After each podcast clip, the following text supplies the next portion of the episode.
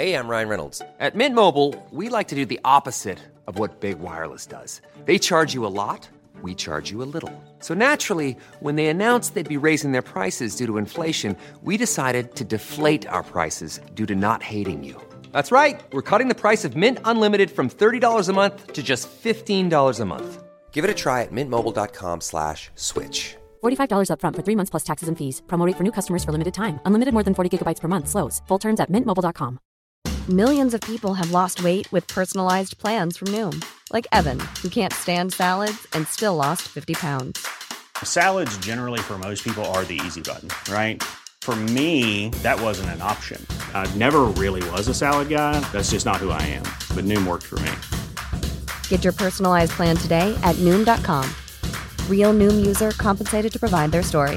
In four weeks, the typical Noom user can expect to lose one to two pounds per week. Individual results may vary. Botox Cosmetic, out of botulinum toxin A, FDA approved for over 20 years. So, talk to your specialist to see if Botox Cosmetic is right for you.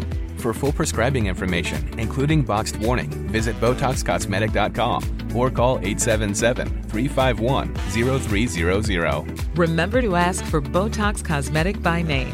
To see for yourself and learn more, visit BotoxCosmetic.com. That's BotoxCosmetic.com. صاحب کے official channel Mufti Tariq Masood speeches کو subscribe کریں۔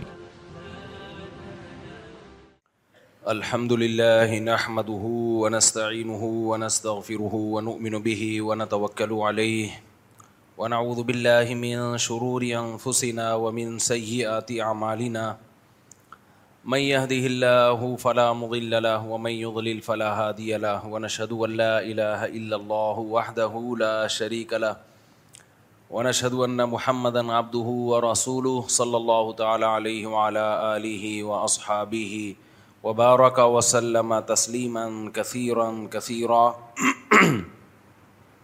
أما بعد، فأعوذ بالله من الشيطان الرجيم. بسم الله الرحمن الرحيم. يا أيها الذين آمنوا ادخلوا في السلم كافة. ولا تتبعوا خطوات الشيطان. إنه لكم عدو مبين. قرآن مجید کی ایک آیت تلاوت کی ہے۔ اللہ تعالیٰ سے دعا ہے۔ اللہ تعالیٰ صحیح طرح سے بات کہنے کی، سننے کی، سمجھنے کی اور عمل کی اللہ توفیق عطا فرمائے۔ بھائی، یہ گھڑی بہت آؤٹ ہوئی ہوئی ہے۔ میں کیسے پتہ چلے گا؟ گھڑی جو ہے، ہم جب شیخ حضرت مفتی رشید احمد صاحب رحمہ اللہ تعالیٰ کے پاس گئے ان سے بیت ہوئے تو ہم نے ان کے گھر میں ایک الگ ہی منظر دیکھا۔ ہو سکتا ہے آپ وہ یہ گھڑی سے مجھے یہ واقعہ یاد آیا میں یہاں سے پھر اپنا بیان شروع کرتا ہوں، یہ واقعہ سنا کے انشاءاللہ۔ حکمت کی بات جیسے ہی ذہن میں آئے نا، اس کو پارسل کر دینا چاہیے۔ اگرچہ وہ موضوع سے ہٹ کرو۔ موضوع کو پکڑ کے ہم نے کیا کرنا ہے؟ تو یہ گھڑی سے مجھے حکمت کی ایک بات یاد آ گئی کہ جو لوگ اپنے اوقات کی حفاظت کرتے ہیں، وہ کیسے ہوتے ہیں؟ اور کن چیزوں پہ انسان کو پیسہ خرچ کرنا چاہیے اور اس میں کنجوسی نہیں کرنی چاہیے؟ یہ سیکھنے کی چیز ہے اہل اللہ سے، بڑوں سے، بزرگوں سے۔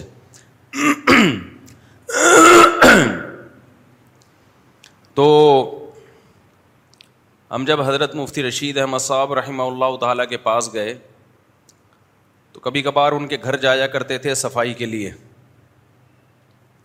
کیونکہ ہم نے بڑوں سے سنا تھا کہ بڑوں کی خدمت پہ ثواب ملتا ہے۔ تو کبھی ان کے گھر ہم چلے جاتے تھے کہ بھائی تھوڑی ہم بچے تھے، ہم صفائی کر دیں گے۔ آج کل یہ خدمتیں بھی مارکیٹ سے شارٹ ہو رہی ہیں۔ بزرگوں کی خدمت، بڑوں کی خدمت، والدین کی خدمت تو یہ چیزیں آہستہ آہستہ ہماری سوسائٹی سے ختم ہو رہی ہیں۔ بچوں کے حقوق پہ تو بات ہو رہی ہے، بڑوں کے حقوق پہ بات نہیں ہو رہی ہے۔ اولاد کے حقوق پہ بات ہو رہی ہے، والدین کے حقوق پہ بات نہیں ہو رہی ہے۔ آپ باہر دنیا میں سفر کریں، بچوں کے بہت حقوق ہیں، بوڑھوں کے بھی ہیں، والدین کے نہیں ہیں، ٹیچر کے بھی نہیں ہیں۔ ٹیچر پہ تو پابندی لگا دی، اولاد پہ ہاتھ نہیں اٹھا سکتا۔ سوری، شاگردوں پہ ہاتھ نہیں اٹھا سکتا۔ شاگردوں پہ پابندی نہیں ہے کہ ٹیچر کو آپ نے رسپیکٹ دینی ہے۔ تو یہ پوری دنیا جو اس وقت نظام دنیا میں ہم پہ مسلط ہوا ہوا ہے، یہ نظام یہ ہے کہ ماتحتوں کو سرپرستوں کی ماتحتی سے نکالا جائے، باغی بنایا جائے۔ عوام کو اچھا اسلامی ملکوں میں ایک کام کر رہے ہیں۔ جتنے بھی غیر اسلامی کنٹریز ہیں، ان میں تو یہ ہے کہ اسٹیٹ کا پابند بنایا جا رہا ہے۔ کبھی بھی اسٹیٹ کے اگینسٹ نہیں جاتے۔ اسلامی ملکوں میں کیا ہے کہ عوام اسٹیٹ کے خلاف ہو جائے، تاکہ ان کی رہی صحیح طاقت بھی ختم ہو جائے۔ اسٹیٹ جب بھی کوئی غلط فیصلہ کرتی ہے، اس کے خلاف احتجاج کرنا چاہیے۔ جیسے سپریم کورٹ کے جج نے جو ابھی قادیانیوں کو فیور دیا ہے، یہ سو فیصد اسلام کے خلاف ہے۔ اس پہ بھرپور احتجاج ہونا چاہیے، اس قانون کو تبدیل کرنے کی کوشش کرنی چاہیے۔ لیکن اسٹیٹ ہی کے اگینسٹ اگر آپ چلنا شروع ہو جائیں، اسٹیٹ ہی کو ختم کرنے کی کوشش کرنا شروع کر دیں، تو اس سے قادیانیوں کو تحفظ نہیں ملے گا۔ قادیانیوں کا نقصان نہیں ہوگا اس سے۔ نہ کوئی اسلام آ جائے گا اس سے، بلکہ جو ہماری رہی صحیح طاقت ہے، وہ بھی ختم ہو جائے گی۔ احتجاج کے قابل بھی نہیں رہیں گے پھر ہم۔ تو خوب احتجاج ہونا چاہیے اس پہ اور ان شاء اللہ یہ قانون چینج ہوگا، آپ دیکھیں گے۔ اس پہ ابھی سپریم کورٹ میں اسی کے خلاف بہت ہی مضبوط ذرائع استعمال کر کے جامع تو رشید بھی کوشش کر رہا ہے، دیگر حضرات بھی، کہ اس کے خلاف ابھی ان شاء اللہ اس کیس کو، اس کے خلاف اپیل فائل کی ہے یا کر رہے ہیں ابھی ان قریب ان شاء اللہ تو آج کل جو ماحول بنایا جا رہا ہے عوام کو اسٹیٹ کے خلاف اور اولاد کو والدین کے خلاف، بہنوں کو بھائیوں کے خلاف، بیوی کو شوہر کے خلاف۔ اور طلبا کو اسٹوڈنٹس کو ٹیچرس کے خلاف۔ آپ جتنی بھی اس وقت دنیا میں قوتیں دیکھیں گے اور جو ہمارے لبرل اور سیکولر قسم کے جو مذہبی اسکالر ہیں ہیں تو وہ مذہبی۔ لیکن ان کا کام کیا ہے ہر سیکولر آرڈر پہ کو مشرف با اسلام کر دینا۔ وہ اسلام کا حکم نہیں ہوتا۔ وہ حکم ہوتا ہے لبرل اور سیکولر قوتوں کا۔ لیکن وہ اس پہ قرآن حدیث کی چھاپ لگا کے مارکیٹ میں چلا دیتے ہیں۔ جیسے عدالتی خلا اس میں کیا کیا ہے جو بار بار بتاتا رہتا ہوں کہ عورت کو مکمل طلاق کا حق دے دیا ہے۔ یہ اسلام کا حکم نہیں ہے۔ یہ تو سیکولر اور لبرل قوتوں کی تحریک ہے کہ عورت کو بھی اسی طرح ڈیورس کا حق ہونا چاہیے جیسے مرد کے پاس۔ لیکن سیکولر اور لبرل قوتوں نے اس پہ اسلام کی چھاپ نہیں لگائی تھی۔ ہمارے کچھ مذہبی اسکالر نے اس کو قرآن و سنت سے مزین کر کے پیش کرنے کی کوشش کی ہے۔ حالانکہ قرآن و سنت میں ایسا کچھ بھی نہیں ہے۔ اسی طرح اسلام سکھاتا ہے، والدین کو اجازت دیتا ہے کہ وہ ضرورت کے وقت اولاد پہ ہاتھ اٹھا سکتے ہیں، تاکہ اولاد کنٹرول میں رہے۔ ظلم کرنے کی اجازت نہیں دے رہا، لیکن ضرورت کے وقت ان کو اجازت دے رہا ہے کہ وہ اولاد پہ ہاتھ اٹھا سکتے ہیں۔ سیکولر اور لبرل قوتیں کہتی ہیں کہ نہ، بچے پہ کسی قیمت پہ بھی ہاتھ نہیں اٹھایا جا سکتا۔ تو ہمارے یہاں بھی کچھ مذہبی اسکالر قرآن و سنت کا لیبل لگا کے اس کو سوسائٹی میں پروموٹ کر رہے ہیں۔ اسلام خاندان کا قائل ہے۔ اسلام کہتا ہے کہ آپ جب رہیں گے تو چھوٹوں کو بڑوں کا احترام کرنا پڑے گا، ان کی خدمت کرنی پڑے گی۔ اور اللہ نے رشتے بنائے ہیں، بوڑھوں کی خدمت ہے۔ پھر سسرال کو بھی اللہ تعالیٰ نے ایک رشتے کے طور پہ بیان کیا۔ بہوؤں کو باغی بنایا جا رہا ہے سسرال کا۔ یہ کام پہلے بھی ہوا ہے، لیکن سیکولر اور لبرل قوتوں نے یہ کام کیا ہے۔ اس پہ قرآن و سنت کی چھاپ نہیں لگی۔ اب وہ قرآن و سنت کی اس پہ کیا لگائی جا رہی ہے؟ چھاپ، کہ اسلام کبھی نہیں کہتا۔ کہ آپ اپنے سسرال کی خدمت کریں۔ تو ہر سطح پہ جو بھی ماتحت ہے، چھوٹے بھائی کو بڑے بھائی کی، حالانکہ قرآن سے پتہ چلتا ہے کہ بڑے بھائی کا اسلام میں احترام زیادہ ہے۔ وہ باپ کی جگہ ہے۔ آپ مجھے بتاؤ، یعقوب علیہ السلاۃ والسلام جب ان کے بیٹے یوسف علیہ السلاۃ والسلام کے پاس گئے ہیں، یار یہ آواز صاف نہیں آ رہی نا؟ کچھ گڑبڑ چل، گڑبڑ ہے مائک میں۔ اوکے؟ نہیں، پنکھے کی وجہ سے تو آواز اور کلیئر ہوتی ہے کہ وہ گونج گونج ختم ہو جاتی ہے۔ کچھ گڑبڑ ہے؟ یعقوب علیہ السلاۃ والسلام جب گئے ہیں، یعقوب علیہ السلام نے جب اپنے بیٹوں کو بھیجا مصر میں راشن لینے کے لیے پہلی دفعہ بھیجا تو یوسف علیہ السلام نے فرمایا کہ یہ گھڑی والا بتاؤں گا ابھی واقعہ۔ یوسف علیہ السلام نے راشن دیا اور کہا کہ دوسرے بیٹے بن یامین کو بھی اگلی دفعہ میں لے کر آنا۔ تو اگلی دفعہ میں دوسرے بیٹے کو بھی وہ لے گئے۔ یوسف علیہ السلام نے اپنے اس سگے بھائی کو اپنے پاس رکھ لیا۔ یعقوب علیہ السلام کے بیٹوں کو یہ ڈر ہوا کہ اب ہم واپس جائیں گے اس بھائی کے بغیر، تو ابا کہیں گے، جیسے پہلا بیٹا تم نے گم کیا ہے، دوسرا بھی تم نے گم کر دیا۔ اب ٹینشن میں آ گئے۔ مصر سے نکل ہی نہیں رہے ہیں۔ تو بھائیوں کا مشورہ ہوا، کیا کیا جائے؟ قرآن کیا کہتے ہیں؟ قال کبھی سب سے بڑے نے کہا الم تعلم ان اباکم قد اخذ علیکم موثقا من اللہ ابا نے ایگریمنٹ کیا تھا کہ تم بھائی کو لتؤتننی به. قد اخذ علیکم موثقا من اللہ لتؤتننی به الا ان يحاط بكم. کہ تم نے اس کو ہر قیمت پہ واپس لے کر آنا ہے. یہ کون کہہ رہا ہے؟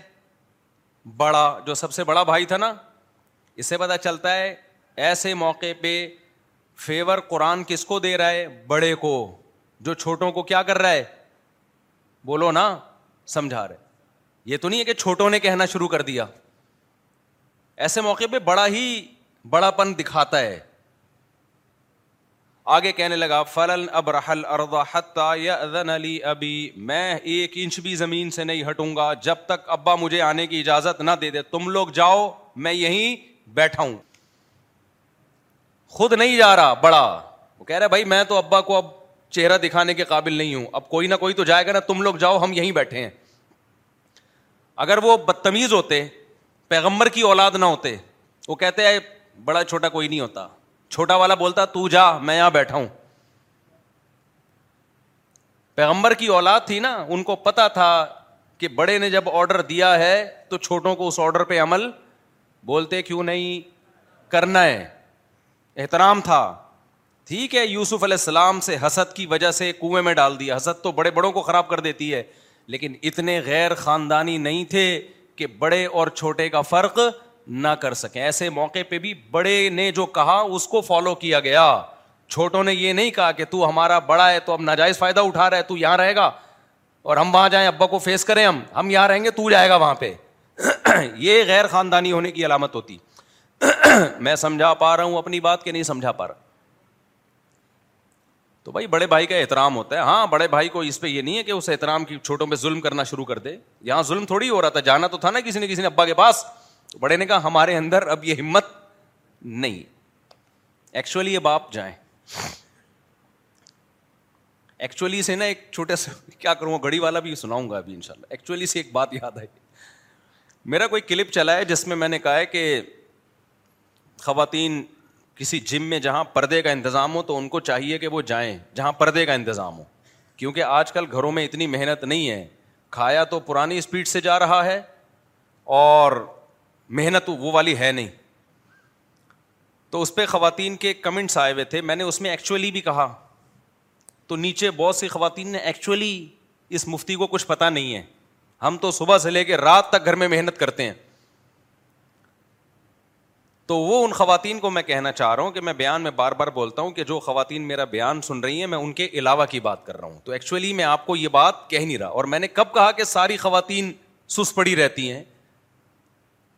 بہت سی گھروں میں سارا دن محنت کرتی ہیں۔ ان کو تھوڑی ہم کہہ رہے ہیں بھائی۔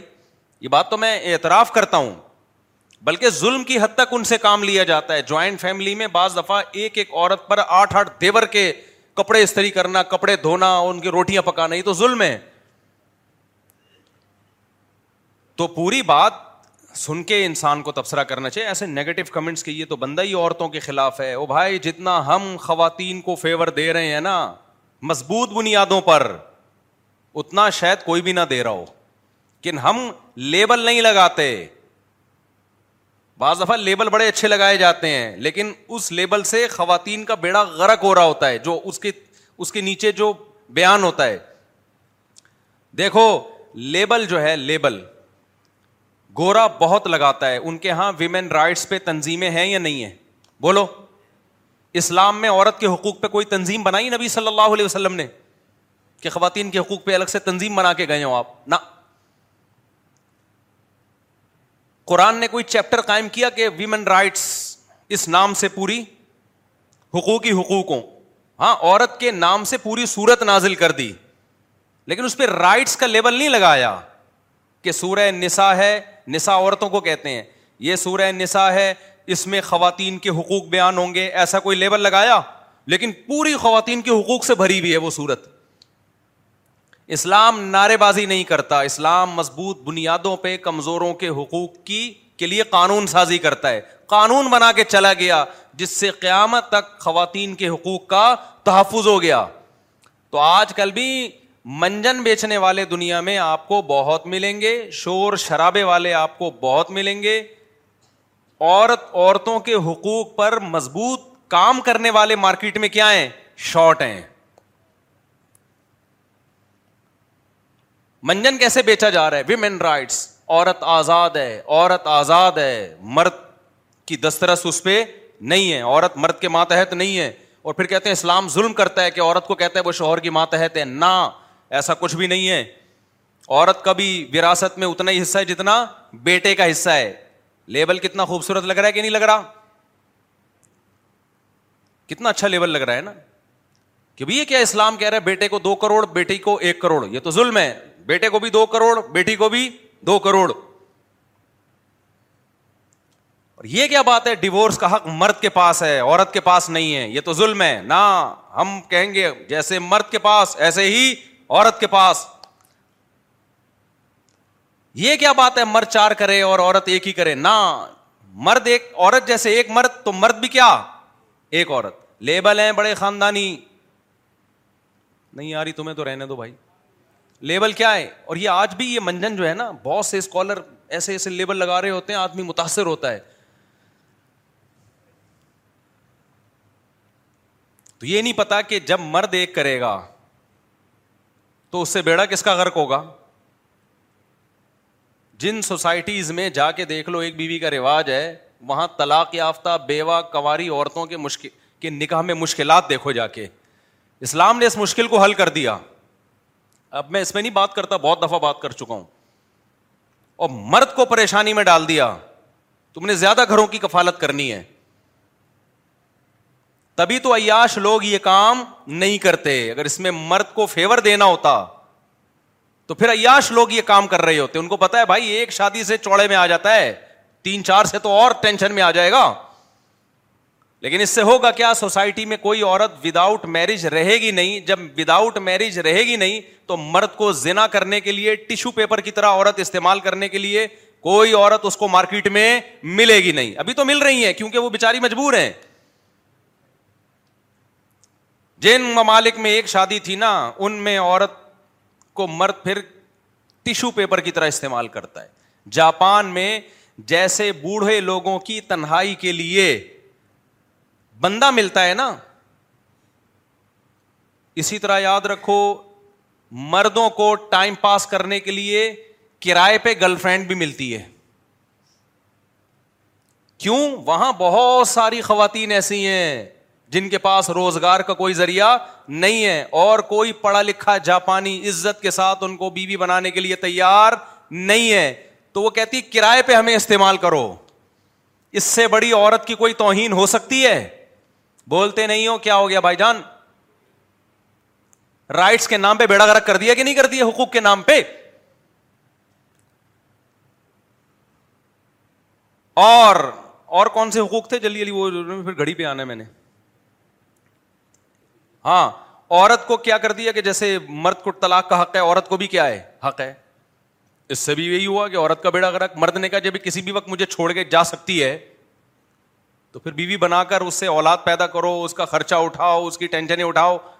اس سے بہتر ہے کہ یہ کام کرو ہی نہیں۔ کیونکہ اتنے واقعات سامنے آ جاتے ہیں کہ وہ میرے، اس کے چار بچے ہوئے تھے بیگم مارکیٹ سے شارٹ، اس کے تین بچے ہوئے بیگم مارکیٹ سے شارٹ۔ تو اس نے کہا، لانے سے پہلے ہی شارٹ کر دو۔ عورت کے نکاح میں مشکلات کھڑی ہوں گی اس سے۔ جب مشکلات کھڑی ہوں گی تو مرزینا کی طرف جائیں گے۔ عورت بھی کرائے پہ ملے گی پھر آپ کو، جیسے کہ ہو رہا ہے۔ تو غیر مسلموں نے لیبل اچھے لگائے، لیکن بیڑا کس کا غرق ہو گیا؟ عورت کا۔ تیسرا انہوں نے لیبل لگایا، عورت مرد کے ماتحت نہیں ہے، دونوں پہلے لے لیں، برابر ہیں۔ جب دونوں برابر ہو گئے تو مرد نے کہا، جب اس کا درجہ میرا درجہ سیم ہے تو جتنی مجھے بیوی کی ضرورت ہے، اتنی ہی اسے شوہر کی ضرورت ہے۔ تو میں گیس کا بل کیوں دوں؟ میں بجلی کا بل بولو، کیوں دوں؟ میں گھر کا کرایہ کیوں دوں؟ بھائی، اس کو بھی تو بندہ چاہیے، جیسے مجھے چاہیے۔ آدھا خرچہ تم، آدھا خرچہ میں۔ دونوں مل کے اٹھائیں گے خرچہ۔ بچے کا بھی آدھا، تمہارا آدھا، میرا۔ اب وہ عورت آپ خواتین کہہ سکتی ہیں، عورت تو آزاد ہو گئی نا۔ چلو، اپنا خرچہ خود اٹھا رہی ہے۔ آزاد تو ہو گئی نا۔ نہ بھائی، آزاد نہیں ہوئی ہے۔ وہ باس کی غلام بنی ہے جا کے۔ وہ جہازوں میں فضائی کمپنیوں کی غلام بنی ہے۔ وہ جسے اپنے شوہر کو ایک پیالی چائے پلاتے ہوئے شرم آ رہی تھی کہ میں شوہر کی غلام کہلاؤں گی۔ شوہر نے کہہ دیا نا ہم تو گھر میں کہتے ہیں، بیگم، چائے بنا کے لاؤ۔ بنتی ہے نہیں بنتی، لیکن دھوس تو جماتے ہیں نا۔ کبھی ٹائم پہ مل جاتی ہے عزت کے ساتھ کبھی نہیں ملتی، تو تھوڑا بڑھ بڑھا کے نکل آتے ہیں۔ سب کی بات کر رہا ہوں نارمل لیکن دھوس تو جماتا ہے، بیگم یار، تم اطاعت ہی نہیں کر رہی ہو۔ تو بیگم نے کیا کیا؟ مارکیٹ سے شارٹ ہوئی کہ میں شوہر کی غلام نہیں ہوں۔ تو وہ کیا بن گئی؟ کمپنیوں میں جا کے کمپنیوں کی غلام۔ ایک چائے کی پیالی بناتے ہوئے اس کو ذلت محسوس ہو رہی تھی کہ میں اپنے شوہر کی غلام تھوڑی ہوں جو اس کی اطاعت کروں۔ میرے ذمے شوہر کی خدمت فرض نہیں ہے۔ تو کیا ہو رہا ہے ایئر ہوسٹس میں صبح شام سینکڑوں لوگوں کو بٹن دبانے پہ کافی بھی پلا رہی ہے؟ بٹن دبانے پہ بولو نا، چائے بھی پلا رہی ہے، بٹن دبا، اور یہاں تو بٹن نہیں، چیخ چیخ کے گلا پھاڑ دیتا تھا، پھر تک چائے ملتی تھی۔ وہاں تو لازم ہے بٹن دبنے سے پہلے اشارہ دیکھو کہ کدھر کو بٹن دبانے کی کوشش کر رہا ہے۔ بس اشارہ دیکھو اور فوراً حاضر ہو۔ کیا چاہیے آپ کو؟ نہیں آئی میرا خیال ہے بات۔ تو غلاموں سے بدتر وہ کمپنیاں کیا لگتی ہیں؟ کمپنیاں اس کے نام وراثت تھوڑی کریں گی، کمپنیاں دیکھیں گی، جب تک کام ہے نکالو۔ جہاں یہ ایئر ہوسٹس کے حسن تھوڑا سا خراب ہونا شروع ہوا، نکالو اس کو مارکیٹ سے۔ ہمیں بڈھی ایئر ہوسٹس نہیں چاہیے۔ ایسی چاہیے جو پیسنجر کو دیکھنے میں اچھی لگے پتا چلے یار، یہ ایئر لائن ہے خاندانی قسم کی۔ یہاں ایئر ہوسٹس بھی بڑی خوبصورت ہوتی ہیں۔ پتا چلے دیکھ کے۔ اور یہاں جس کا غلام غلام بھی نہیں، ماتحت بنایا تھا، وہ کیا کر رہا ہے؟ وہ جائیداد نام کر کے جا رہا ہے۔ وہ بوڑھا ہونے پہ چھوڑ نہیں رہا۔ وہ محبت کر رہا ہے، میرے بچوں کی ماں ہے۔ نہیں آ رہی، میرا خیال ہے بات۔ وہ ریٹائرمنٹ پہ چھوڑ۔ کیا ہماری اماؤں کو بوڑھا ہونے پہ ہمارے اباؤں نے ریٹائر کر دیا تھا کیا؟ کوئی ہے یہاں پر ایسا شخص جو یہ کہ میری اما جب بوڑھی ہوئی تھی میرے ابا نے ریٹائر کر دیا ان کو؟ جوانی میں تو پھر بھی طلاق کے ریشو ہوتے ہیں۔ بڑھاپے میں تو میاں بیوی اکثر نائنٹی نائن پرسینٹ بلکہ ninety nine point nine nine percent بہت کم شاد و نادر ایسے واقعات ہوتے ہیں ڈیورس کے بڑھاپے میں۔ تو ایک مرد سے اس کو آزاد کیا۔ حالانکہ وہ مرد ساری ذمہ داریاں اٹھا رہا تھا اور اس سے فطری محبت بھی کر رہا تھا۔ اسے اپنا سمجھ رہا تھا۔ اسے اپنی کمپنی کا ملازم نہیں سمجھ رہا تھا۔ اسے اپنے خاندان کا فرد سمجھ رہا تھا۔ اسے اس خاندان میں دیور بھی ملے سسر بھی ملے اور پورا خاندان فجا لہو نصب و سہرا قرآن کہہ رہے پورا سسرالی خاندان مل گیا تھا اس کو۔ تبھی کتنی دفعہ مرد اپنی بیوی کو چھوڑنے کا ارادہ کرتا ہے۔ مرد کا پورا خاندان انوالو ہو جاتا ہے۔ بھائی، ہماری بھابھی ہے، یہ ہماری بہو ہے۔ یہ ہمارے خاندان کا حصہ ہے۔ کیسے چھوڑ رہا ہے بھائی تو؟ ارینج میرج میں چھوڑنا، مجھے ایک بات بتاؤ۔ لو میرج میں بیوی کو چھوڑنا مشکل ہوتا ہے یا ارینج میرج میں؟ ارینج میں چھوڑنا مشکل ہوتا ہے نا۔ پورا خاندان انوالو ہوتا ہے نا اس میں۔ تو گورے نے کتنا اچھا لیبل لگایا اور آج کل جو ہمارے سیکولر قوت ہیں، وہ یہی لیبل لگا رہی ہیں کہ ہم عورت کو کیا کر رہے ہیں؟ مرد کی دسترس سے آزاد آزاد کر کے اس کو غلام، میں ملیشیا میں تھا۔ ہم مچھلی کھانے کے لیے گئے۔ جن ملکوں میں میں گیا ہوں نا جہاں صبح شام مچھلی کھائی جاتی ہے، وہاں مجھے اندازہ ہوا کہ مچھلی بہت زیادہ نہیں کھاؤ، دمبے کھایا کرو۔ مچھلی بھی کھاؤ، بہت زبردست چیز ہے، ڈیلی نہیں۔ ڈیلی دمبا، گائے، بکرا۔ کیونکہ جو صبح شام مچھلی کھاتے ہیں دہشت نہیں ہے ان لوگوں میں۔ کوئٹہ میں جاؤ، دمبے۔ کوئٹہ میں جاؤ، دمبے۔ پشاور میں جاؤ، دمبے۔ کوئی ملیشین پشاور والے پٹھان اور کوئٹہ والے پٹھان اس کا ہاتھ پکڑ لے وہ ملیشین چھوڑا کے دکھائے۔ یہ فرق ہے دمبے میں اور مچھلی میں۔ مچھلی بھی کھاؤ۔ میں نہیں کہہ رہا کہ نہیں کھاؤ۔ کسی دن مجھے کھاتا ہوا دیکھ لیا تو کلپ آ جائے گا میرے خلاف۔ اس لیے میں کہہ رہا ہوں کھاؤ۔ میرے بھائی بچوں کو آدھی ڈالو گائے کے گوشت کا۔ دمبے اور بکرے پھوڑنے کا آدھی بنو سب سے اچھا تو بچوں کے لیے گائے کا گوشت ہے۔ سب سے اچھا۔ ہمارے نبی نے مچھلی اتنی نہیں کھائی ہے۔ ہمارے نبی کی خوراکیں سلیکٹڈ تھیں، اللہ کی طرف سے منتخب تھیں۔ ہمارے نبی نے اونٹ کا گوشت کھایا ہے سب سے زیادہ، پھر بکرا کھایا ہے، دمبا کھایا ہے۔ اونٹ، دمبا، بکرا، یہ زیادہ آپ صلی اللہ علیہ وسلم گوشت میں یہ خوراک تھی۔ اور نبی اور نبی صلی اللہ علیہ وسلم کی جو پچھلی امتوں میں تعریف تھی نا کہ جو نبی آئے گا اس میں علامتیں کیا ہوں گی؟ اس میں یہ بھی تھی کہ گوشت خور ہوں گے، گوشت کھانے والے ہوں گے۔ ویجیٹیرین بولو، نہیں۔ سبزیاں بھی کھاتے ہیں، یہ نہیں کہ سبزیاں ہم نہیں کھاتے۔ لیکن ویجیٹیرین ان کو بولتے ہیں جو صرف سبزیاں کھاتے ہیں۔ تو ہمارے نبی سبزی بھی کھائی ہے اور گوشت بھی بہت وافر مقدار میں کھایا ہے آپ صلی اللہ علیہ وسلم۔ تو ملیشیا کا میں بتا رہا تھا آپ کو۔ تو وہ صبح شام مچھلی مچھلی مچھلی مچھلی، تو وہ عجیب سے ہو گئے۔ وہ بات نہیں ہے جو آدمی کے مکے میں پاور ہوتی ہے نا، جو ایک آواز میں ایک گرج ہوتی ہے اور مکے میں کیا ہوتی ہے، ایک ابھی دل چاہ رہا کسی کو لگا لگا کے بتاؤ تو وہاں میں نے ہم لوگ، ہمارا ارادہ ہوا موسلی کھاتے ہیں، موسلی۔ بنگلہ دیشی زبان میں مچھلی کو موسلی بولتے ہیں۔ ہم نے کہا، چلو یار، موسلی کھا کے آتے ہیں۔ ہوٹل میں گئے ایک خاتون، بچہ واکر میں، اور ہمارے لیے وہ مچھلی بنا رہی ہے۔ کیا بنا رہی ہے؟ بچہ روتا ہے تو اس کو یوں یوں کر کے ہلاتی بھی ہے۔ میں نے کہا، دیکھو، یہ وہ خاتون ہے جس کو شوہر کی سرپرستی سے آزاد کیا گیا کہ تمہارا بھی کمانے کا اتنا حق ہے جتنا تمہارے شوہر کا۔ یہ لیول کتنا زبردست ہے۔ گویا کمانا ایک حق ہے۔ تو حق تو ہر آدمی اپنے حق کے وصولی کے لیے لڑتا ہے، تو شوہر کا بھی جیسے حق ہے، تمہارا بھی حق۔ حالانکہ تعبیر یہ ہونی چاہیے کہ تمہیں کھلانا شوہر کی ذمہ داری ہے، تمہیں کھلانا تمہارے اپنے اوپر نہیں ہے۔ یہ لیبل ہونا چاہیے۔ اس کو لیبل ہی کو چینج کر دیا آپ دیکھو۔ حق کے بجائے ذمہ داری کے لفظ سے تعبیر کرنا چاہیے۔ ذمہ داریاں جتنی کم ہو انسان اتنا آزاد ہوتا ہے کہ نہیں ہوتا۔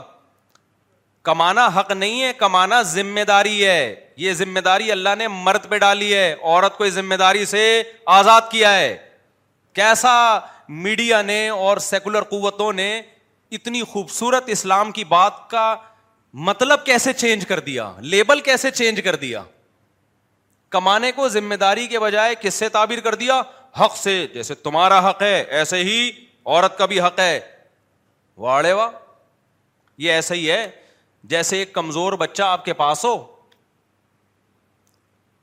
اور باپ کے ذمے کو اس کو کھلائے۔ کوئی آ کے کہ نہیں، باپ کے ذمے نہیں ہے۔ بچے کا بھی اتنا حق ہے کمانا جیسے باپ کا حق ہے۔ تو یہ بچے پہ ظلم ہوگا کہ نہیں ہوگا؟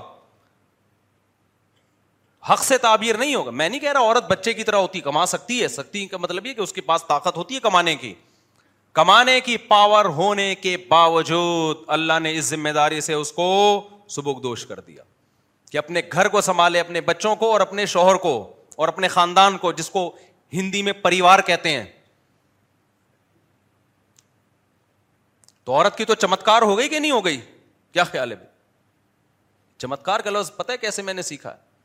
ہمارے ایک دوست تھے، ان کی ایک مرغی نے، ان کے ایک مرغی نے چوزا نکالا۔ اب وہ مرغی مر گئی ہوگی، کیا ہو گیا ہوگا؟ تو وہ چوزے کو ایک عدد ماں چاہیے تھی۔ تو انہوں نے رات کو چپکے سے دوسری مرغی کے نیچے وہ چوزا رکھ دیا۔ اور اس نے ایکسپٹ کر لیا تو کہہ رہے چمتکار ہو گئی۔ وہاں سے میں نے یہ لفظ سیکھا۔ بہت پرانا واقعہ ہے یہ۔ تو مجھے نہیں پتا تھا یہ چمتکار کیسے کہتا میں نے کہ چمتکار انہوں نے کہا یہ چمتکار۔ پھر کسی سے پوچھا تو اس نے بتایا اس خوش تو مجھے یاد رہ گیا۔ اور میں بھی یہ کرتا ہوں۔ ادھر سے چوزا نکالا۔ ادھر کر دیا۔ کچھ مرغیاں ایکسپٹ کرتی ہیں، کچھ طبیعت سے دھو ڈالتی ہیں اس کو۔ اگلے دن صبح جنازہ اٹھتا ہے اس کا۔ تو تو وہاں ہم نے کیا دیکھا؟ ایک خاتون ہے، بچے کو واکر میں جھولا دے رہی ہیں اور ہمارے لیے کیا بنا رہی ہیں؟ مچھلی۔ ہم اس کے کیا لگتے ہیں؟ میں اس کا ماموں لگتا ہوں، میں اس کا خالو لگتا ہوں جو میری خدمت کر رہی ہے۔ میں نے کہا، یہ دیکھو، یہ ہے سوسائٹی۔ ہمیں اپنی مائیں یاد آتی ہیں۔ کیسی عزت کی زندگی انہوں نے گھروں میں گزاری۔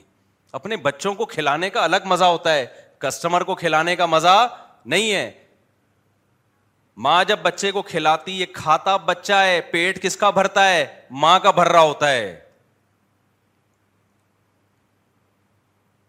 تو یہ بچہ بھی پال رہی ہے اور ایک میاں کی خدمت سے اس کو نکال دیا۔ اور سارا دن سینکڑوں کسٹمر کی خدمت کر رہی ہے۔ تو یہ ہے لبرل اور سیکولر قوتوں کا۔ اچھا کچھ خواتین ڈسی ہوئی ہوتی ہیں ظالم شوہروں سے۔ وہ جب میرا بیان سنتی ہیں تو کہتی ہیں کہ اچھا ہے، سیکولر اور لبرل قوتوں نے عورت کو شوہر کی دسترس سے باہر نکالا، ورنہ یہ میاں تو ظلم، ہمیں، ہمارے اوپر ظلم کر رہے ہیں اور سسرال میں ہمارے اوپر ظلم اور زیادتی ہو رہی ہے۔ اچھا ہے، گورے نے آواز اٹھائی اور ان کم بختوں سے ہمیں نجات دی۔ ہم اپنا کما کے جاب کر کے کھا لیتے ہیں، اس میں ہم زیادہ عزت سے ہیں۔ اس طرح کے تبصرے آتے ہیں۔ ان خواتین سے گزارش ہے کہ سارے میاں آپ کے میاں جیسے بولو نہیں ہوتے۔ کچھ میاں، سارے میاں آپ کے میاں جیسے نہیں ہوتے۔ کچھ میاں میاں میاں کر رہے ہوتے ہیں بیگم کے سامنے۔ ہم ان میاں کی بات کر رہے ہیں جو نارمل ہوتے ہیں۔ باقی ظالم تو دنیا میں ہر جگہ ہوتے ہیں۔ تو اس کا حل تو شریعت نے یہ کہا ہے کہ اس سے طلاق لو۔ یہ تھوڑی کہا ہے کہ جا کے ایک کی خدمت تم سے ہو نہیں رہی تو اب جا کے سینکڑوں کی خدمت شروع کر دو تم جا کے۔ اب خواتین کہیں گے طلاق لے کے کہاں جائیں؟ تو اسلام نے اس کا حل بتایا کہ جب مرد جب دو دو تین دن شادیاں کریں گے نا، تو آپ کو بہت اچھا مرد مل جائے گا۔ ابھی مل اس لیے نہیں رہا کہ اسلام کے حکم کو فالو نہیں کیا جا رہا۔ وہ پھر وہ اسلام کا قصور نہیں ہے، وہ سوسائٹی کا قصور ہے۔ سمجھتے ہو بات کو کہ نہیں سمجھتے ہو؟ تو لیبل بڑے خاندانی خاندانی بڑے اچھے اچھے گورا لگاتا ہے۔ اسی طرح بچوں کو باپ کو کیا کر دیا؟ ماں باپ کو ہاتھ نہیں اٹھا سکتے بچوں پہ۔ بے تحاشا بچوں کو مارنا پیٹنا بہت بڑا جرم ہے۔ ہمارے نبی صلی اللہ علیہ وسلم نے کبھی کسی بچے پہ بھی ہاتھ نہیں اٹھایا۔ اخلاق نبوی یہی ہے اخلاق نبوی تو یہی ہے لیکن کبھی ضرورت پڑ سکتی ہے۔ آج کل جو جس طرح اٹھا اٹھا کے جنگلیوں کی طرح مارتے ہیں تو حرام ہے، ناجائز ہے۔ کبھی ضرورت پڑی تو اعتدال کی حد تک ان پہ ہاتھ اٹھانے کی اسلام نے اجازت دی ہے، بلکہ حکم بھی دیا جب زیادہ ضرورت ہو۔ اب اگر آپ باپ سے یہ رائٹ چھین لیتے ہو، ماں سے یہ رائٹ چھین لیتے ہو، تو پتا ہے کیا ہوگا؟ وہی ہوگا جو گورے کے یہاں ہو رہا ہے۔ اس نے نسل پیدا کرنا چھوڑ دی ان کو پتا ہے کہ اپنے بچے کے بجائے ہم اپنا باپ پیدا کر رہے ہیں۔ یہ جو مرضی کرے، ہم اس کو کچھ کہنے، کچھ کہہ ہی نہیں سکتے۔ اٹھارہ سال کا ہو جاتا ہے، ٹاٹا کر کے اپنی گرل فرینڈ کے ساتھ اور گرل فرینڈ اپنے بوائے فرینڈ کے ساتھ جا رہے ہوتے۔ اب آپ کا بچہ یا آپ کی بیٹی اٹھارہ سال کی ہو، ٹاٹا کر کے جائے، تو آپ محبت سے پہلے سمجھاؤ گے بیٹا ہم خاندانی لوگ ہیں، آپ گرل فرینڈ بوائے فرینڈ گدے گھوڑوں والا سیٹ اپ ہوگا۔ اور جب آپ کا کوئی بوائے فرینڈ ہوگا اور آپ دونوں ایک دوسرے سے اپنی حرام خواہش پوری کرو گے تو بیٹا پھر گھر بسنے کا امکان ہمیشہ کے لیے بولو ختم۔ عزت کے ساتھ گھر نہیں ملے گا آپ آپ کو، کیونکہ اگلے والے کو پتا چلے گا اس کا بوائے فرینڈ تھا، اس کی گرل فرینڈ تھی، کیا عزت رہ جائے گی؟ تو پھر ساری زندگی گدے گورے نے تو کمپرومائز لے کے وہ کہہ رہے ساری زندگی اب اسی طرح گزارنی ہے۔ ان کا تو سیٹ اپ ہی تباہ ہو گیا نا، ہمارا تھوڑی تباہ ہوا ہے۔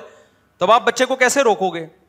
محبت سے سمجھاؤ گے، نہیں مانے گا تو پھر آپ کے پاس اللہ نے کیا دیے یہ دو ہاتھ جو اللہ تعالیٰ نے عطا فرمائے ہیں، یہ کس سلسلے میں عطا فرمائے؟ اور یہ جو دمبے اور بکرے کا گوشت اور اونٹ کا اور گائے کا اللہ آپ کو گوشت کھلا رہا ہے، یہ کیوں کھلا رہا ہے اللہ تعالیٰ؟ اسی سلسلے میں کھلا رہا ہے۔ سمجھ رہے وہ کس سلسلے میں کھلا رہا ہے؟ کہ بوقت ضرورت آپ اپنی آواز کی گرج اور ہاتھوں کی قوت کا مظاہرہ کر سکو۔ اور میں خواتین کو ایک بات کہتا ہوں، دیکھو اپنے بچوں کو باپ کا باغی کبھی بھی نہ بناؤ۔ روب اللہ نے ماں کا نہیں رکھا، روب کس کا رکھا ہے؟ باپ کا۔ دنیا میں جہاں بھی کوئی ماتحت تمیز سے چلتا ہے نا، اس تمیز سے چلنے میں دو قوتیں ہوتی ہیں، ایک محبت اور ایک روب۔ دونوں چیزیں ساتھ ساتھ چلتی ہیں، بیلنس ہوتا ہے تو معاملہ چلتا ہے آگے، زندگی کی گاڑی۔ اگر محبت ہی محبت ہے، روب نہیں ہے، تو بھی بگڑ جائے گا۔ لاڈ میں آئے گا اور آپ ہی کو بیچ کے کھا جائے گا کسی دن۔ اور اگر رو بھی روب محبت نہیں ہے، تو بھی بگڑے گا، باغی بنے گا۔ کیا بیلنس اللہ اللہ کا نظام ہے نا؟ آسن اک شعین خلقہ ہدا۔ ہر چیز کو بہترین بنایا اس نے۔ تو اللہ میاں نے بچے کو اما بھی دی اور ابا بھی۔ اما میں محبت کا عنصر، جذباتی محبت کا عنصر زیادہ ہوتا ہے۔ اور ابا میں روب کا عنصر، بولو، زیادہ۔ اگر ابا کا رو بھی ختم کر دیا تو لاڈ پیار سے صرف بچہ، محبت سے قابو میں آنے والا نہیں ہے۔ سمجھتے نہیں ہو بات کو، مائیں کیا کر رہی ہوتی ہیں؟ اپنے بچوں کے سامنے، اپنے شوہر کو جواب دے رہی ہوتی ہیں آنکھوں میں، آنکھیں ڈال کے۔ اب جب میرا یہ بیان جائے گا، نیچے پتا ہے خواتین کے کیا کمنٹس آئیں گے؟ ابا بھی تو یہی کر رہا ہوتا ہے۔ ہمیں بچوں کے سامنے ڈانٹ رہا ہوتا ہے۔ بھائی وہ غلط کر رہا ہوتا ہے، ہم کب کہہ رہے ہیں؟ دونوں غلط کر رہے ہیں۔ کیونکہ جب آپ بچوں کی ماں کو بچوں کے سامنے ڈانٹو گے تو بچوں کے دل سے ماں کا احترام ختم ہوگا۔ یہ بھی غلط ہے، لیکن یہ زیادہ غلط ہے کہ عورت اپنے بچوں کے سامنے ان کے باپ سے اونچی آواز سے بات کرے۔ یہ زیادہ غلط ہے۔ وہ بھی غلط ہے، کم درجے کا غلط ہے۔ یہ کیا ہے؟ زیادہ غلط ہے۔ زیادہ اس لیے کہ اس سے روب باپ کا ختم ہوگا۔ تو ماں کا روب ختم ہونے کا زیادہ نقصان نہیں ہے۔ باپ کا روب ختم ہو گیا تو بچہ باغی، بہت برباد ہو جائے گا پھر وہ۔ ہم زیادہ اور کم کی بات کر رہے ہیں۔ ہم یہ نہیں کہہ رہے غلط ہے، غلط تو دونوں ہیں۔ دوسری بات یہ کہ باپ اگر اپنے بچوں کے سامنے بچوں کی ماں کو ڈانٹ دے، غلط کر رہا ہے، لیکن اس کے کچھ پازیٹو فائدے بھی ہیں۔ اس سے کم از کم یہ میسج تو بچیوں کے سامنے جائے گا کہ میرے ابا بھی کبھی کبھار میری اما کو ڈانٹ دیا کرتے تھے، تو اگر میرے شور نے مجھے ڈانٹ دیا تو فوراً بھاگنے کا نہیں ہے۔ گھر بسائے گی وہ، ذرا در سی بات پہ طلاقیں نہیں لے گی۔ میرے ابا بھی ڈانٹ دیا کرتے تھے اور اما خاموشی سے سنتی تھیں۔ میں یہ نہیں کہہ رہا ڈانٹنا شروع کر دیں آپ بچوں کے سامنے بچوں کی ماں کو، غلط کر رہے ہیں، لیکن یہ اتنا غلط نہیں ہے جتنا وہ غلط ہے۔ سربراہ کو ڈانٹ دیے تو سربراہ کی دو ٹکے کی حیثیت نہیں رہے گی۔ اور پھر سربراہ کیا کرے گا؟ وہ ہاتھ کھینچ لے گا اپنے۔ وہ کہے گا، یار، جب میں گھر چلا رہا ہوں تو پھر جب میری ہی دو ٹکے کی عزت نہیں ہے تو پھر وہ وہ برباد کرنے پر آ جائے گا۔ آپ کی اسٹیٹ ہی عوام کے خلاف ہو جائے۔ تو کون لڑ سکتا ہے بھائی؟ آپ کہہ سکتے ہو، ہماری اسٹیٹ تو ہمارے خلاف ہے، تو کیا کر لیا اس نے؟ اسٹیٹ ہے کہاں ہماری؟ کوئی پاورفل اسٹیٹ آئی ہے؟ ہماری اسٹیٹیں آتی کہاں ہیں؟ یہ جمہوری جو نظام ہے نا ہمارے یہاں، یہ اتنا غلط نظام ہے کہ اس میں پاورفل کوئی وزیر اعظم بن ہی نہیں سکتا ہے۔ صوبائی حکومت کسی اور کے پاس ہوتی ہے۔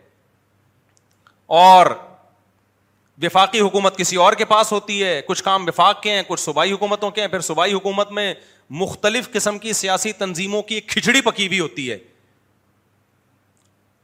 تو نتیجہ یہ نکلتا ہے، مجھے اب تک نہیں پتا چلا کراچی کے گٹروں میں ڈھکن لگانا کا ذمہ دار کون ہے۔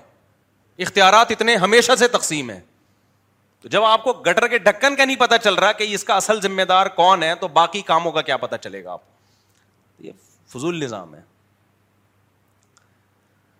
تو خیر میں جلدی سے وہ آتا ہوں گھڑی والے قصے کی طرف. تو میں تو یہ بات بھی مکمل باغی جو لیبل لیبل بڑے خاندانی قسم کے لگ رہے ہیں. تو میرے بھائی، میں خواتین کو میں ایک بات کہتا ہوں، اللہ کی قسم میں جتنا آپ کے رائٹس پہ بات کرتا ہوں نا، مضبوط، اتنا کوئی یو ٹیوبر میں کم از کم کوئی نہیں کر رہا. یہ ساری تحریک ہے ہی خواتین کے لیے. کیونکہ عورت شوہر کی ماتحت ہوگی، گھر کیا ہوگا اس سے؟ مضبوط ہوگا. اس کا فائدہ عورت فیوچر میں اٹھائے گی. تبھی تو پہلے مائیں کہاں کرتی تھیں کچھ سسرال کو برداشت کر لینا بیٹا؟ اس کے بعد تم ہی اس گھر کی کیا ہوگی؟ ملکہ ہوگی۔ میں جو چار شادیوں کی بات کرتا ہوں، مردوں کے لیے نہیں ہے، یہ کس کے لیے ہے؟ عورتوں کے لیے ہے۔ تاکہ یہ جو طوائف خانے کھلے، یہ کیا ہوں؟ بند ہوں۔ مردوں کی یاشی ختم ہوگی۔ اسلام جو عورت کی پردے کی بات کرتا ہے، عورت کے لیے نہیں، مرد کو پھنسانے کے لیے۔ کہ اس کو عیاشی کے لیے عورت سوسائٹی میں ملے گی نہیں۔ نتیجہ وہ اپنی بیوی کو محبت دے گا، جو اس کے گھر آئی ہے۔ اسلام جو کہتا ہے کہ مرد نظر کی حفاظت کرے اور عورت بے پردہ ہو کے نہ آئے۔ اسلام میں ہے نا کہ آپ عورت سالی پر واجب ہے نا بہنوں ہی سے پردہ کرے۔ تو دیکھنے میں تو یہ لگ رہا ہے سالی پہ ظلم ہے کہ وہ اپنے بہنوں ہی سے فری نہیں ہو سکتی۔ بھائی جب وہ فری نہیں ہوگی تو گھر کس کا بسے گا؟ اس کی بہن ہی کا گھر بسے گا نا؟ سالیوں کے واقعات کم ہے کیا سوسائٹی میں؟ بیوی سے زیادہ خوبصورت سالی ہے، وہ فری ہو رہی ہے، آدمی تو۔ آج کل بہکنے میں کتنا ٹائم لگتا ہے؟ پیسہ جہاں پھینکو، وہاں سب کچھ مل جائے گا آپ کو۔ کتنے گھر برباد ہو گئے ہیں؟ تو لیبل ویبل پہ مت جایا کرو میرے بھائی۔ بہت لوگ بڑے خاندانی لیبل لگاتے ہیں اور اللہ کی قسم میں خواتین جو میرے خلاف ہے نا، جو ایسے ایسے وہ کمنٹس کر رہی ہوتی ہیں، خدا کی قسم جتنا یو ٹیوبرز یعنی یو ٹیوب پہ جو علما آتے ہیں، ان کی بات کر رہا ہوں۔ میں نہیں کہہ رہا کہ ہم ساری دنیا میں ہم اکیلے ہی ہیں۔ جتنا آپ کے حقوق پر مؤثر میں کام کر رہا ہوں، شاید کوئی اور نہیں کر رہا۔ لیکن ہمارے لیبل اچھے، ایسے نہیں اٹریکٹیو کام ہمارا پائیدار ہے۔ اور بہت سارے لوگوں کے لیبل بڑے خاندانی ہیں، اس کے نیچے جو کام ہو رہا ہے، اس سے عورت کا بیڑا غرق ہو رہا ہے۔ اب ہم آتے ہیں گھڑی والے واقعے کی طرف۔ گھڑی خراب ہے، ابھی بھی خرابی چل رہی ہے۔ ہمارے حضرت مفتی رشید احمد صاحب رحمہ اللہ تعالیٰ کے گھر، ہم جب کبھی کبھار صفائی کے لیے جایا کرتے، یہاں سے بیان شروع ہوا تھا کہ بڑوں کی خدمت کرنی چاہیے۔ تو ہم نے بھی ٹوٹی پھوٹی خدمت کی ہے۔ اپنے بڑوں کی خدمت کرو گے تو اللہ تمہارے چھوٹوں کو توفیق دے گا تمہاری خدمت کی۔ آپ اپنے باپ کی خدمت کرو اپنے بچوں کے سامنے۔ دن رات ایک کر کے آپ کے بچے کو پتا چل جائے گا کہ جب میرا ابا بوڑھا ہوگا تو مجھے بھی ان کی خدمت کرنی۔ آپ اپنے بچوں کے سامنے جب بچوں کا دادا آپ پہ چیخے، آپ آگے سے جواب بولو، مت دو۔ بچے کو پتا چل جائے گا ہمارا، ہماری پرمپرا ہے کہ بڑوں کے سامنے بولتے نہیں ہے بچہ تقریروں سے نہیں سیکھتا، بچہ گھر کے ماحول سے سیکھتا ہے۔ جب آپ کی بوڑھی ماں آپ کو تھپڑ بھی لگا دے نا بچوں کے سامنے، آپ آرام سے بیٹھے رہو اپنے بچوں کے سامنے کہ بھائی دادی نے مجھے مارا ہے، میری ماں نے مارا ہے، تو بیٹا کوئی بات نہیں اما ہے ہماری، تو بچہ سیکھے گا کہ کل میری ماں نے بھی مجھ پہ ہاتھ اٹھایا، میرے باپ نے بھی ہاتھ اٹھایا، تو میں نے آگے سے جواب نہیں دینا ہے۔ کیونکہ میرا باپ بھی اپنے ماں باپ کو اسی طریقے سے برداشت کرتا تھا۔ جب آپ کی دادی نانی گھر میں بوڑھی ہو اور بڑھاپے میں الٹی سیدھی باتیں کرتی ہو، آپ دن رات عزت، محبت کے ساتھ اس کی خدمت کرو گے تو بچے سمجھ جائیں گے کہ ہمارے ماں باپ جب بوڑھے ہوئے تو ہمیں بھی ان کی خدمت بولو کرنی ہے۔ لیکن افسوس فیملی پلاننگ نے سارا پروگرام ہی خراب کر دیا۔ دادا دادی بننے سے پہلے آپ فوت ہو جاتے ہیں۔ آپ کے بچے دیکھتے ہی نہیں ہے کہ میرے ابا نے اپنے ابا کی کیسی خدمت کی ہے۔ نہیں آئی بات، میرا خیال ہے۔ آپ کے بچے دیکھتے ہی نہیں ہے کیونکہ ابا نے شادی اتنی دیر سے کی تھی کہ بچے بڑے ہونے سے پہلے دادا فوت ہو چکے تھے۔ تو خاندانی لوگوں کے لیے میں یہ باتیں کر رہا ہوں، جو وقت پہ نکاح کرتے ہیں، جن کی اولادیں بھی کثرت سے ہوتی ہیں اور پھر ان بچوں کی بھی ٹائم سے شادیاں کرتے ہیں۔ ابھی ہمارے یہاں ایک خاندان میں دعوت تھی کچھ مہینے پہلے، کچھ مہینے پہلے نا۔ تو میری بھانجیاں بتیجیاں سب جمع ہوئے ہوئے تھے نا۔ تو سب کی گودوں میں بچے اور اپنے اپنے میاں کے ساتھ۔ میاں بھی ایسے ایسے یعنی بالکل لڑکے نہیں ہوتے۔ اٹھارہ اٹھارہ، انیس انیس سال کے لونڈے لپاڑے۔ وہ بھی میرے بھتیجے بانجے تو جن کے یہاں دعوت تھی وہ حیران ہو رہے تھے، اتنے اتنے سے بچے اور یہ میاں بیوی ہیں اور ان کے بچے بھی ہیں اور ماشاء اللہ سب کے چہروں پہ خوشیاں اور رونقیں۔ میں نے کہا، اللہ کا فضل ہے، ہمارے خاندان میں یہ رواج ہو گیا ہے، پہلے اتنا نہیں تھا، اب کیا ہے؟ پہلے بھی تھا لیکن ختم ہو رہا تھا، تو اب ہماری تقریریں آئی ہیں تو اب دوبارہ بحال ہو گیا۔ اور میں تقریر آپ سے تھوڑی کر رہا ہوں۔ میں نے کہا، دیکھو کیسے ینگ لڑکے، اٹھارہ اٹھارہ سال کے پلے پلائے دولہا اور ان کی دلہنیں کیسے اچھے لگ رہے تھے چمکے بے چہرے۔ کتنی محبت ہوتی ہے اس عمر میں یار۔ میاں بیوی میں بھی ٹوٹ کے محبت ہوتی ہے کیونکہ یہ عمر محبت کی ہے۔ چالیس چالیس پینتالیس پینتالیس سال میں نکاح نامہ رجسٹرڈ ہو جاتا ہے۔ سمجھ رہے ہو کہ نہیں سمجھ رہے؟ کاغذات میں آپ کی بیوی آپ کی بیوی بن جاتی ہے، شریعت کے قانون میں بھی بن جاتی ہے۔ وہ محبت جو اس وقت جذبات ہونے چاہیے وہ نہیں ہوتا تو ساری بھانجیاں، بتیجیاں اور اور جتنی بھی اس طرح خاندان کے ہیں نا، وہ سب اپنے اپنے بچوں کے ساتھ۔ اور ان کے چھوٹے چھوٹے بچوں کے چھوٹے چھوٹے ابا۔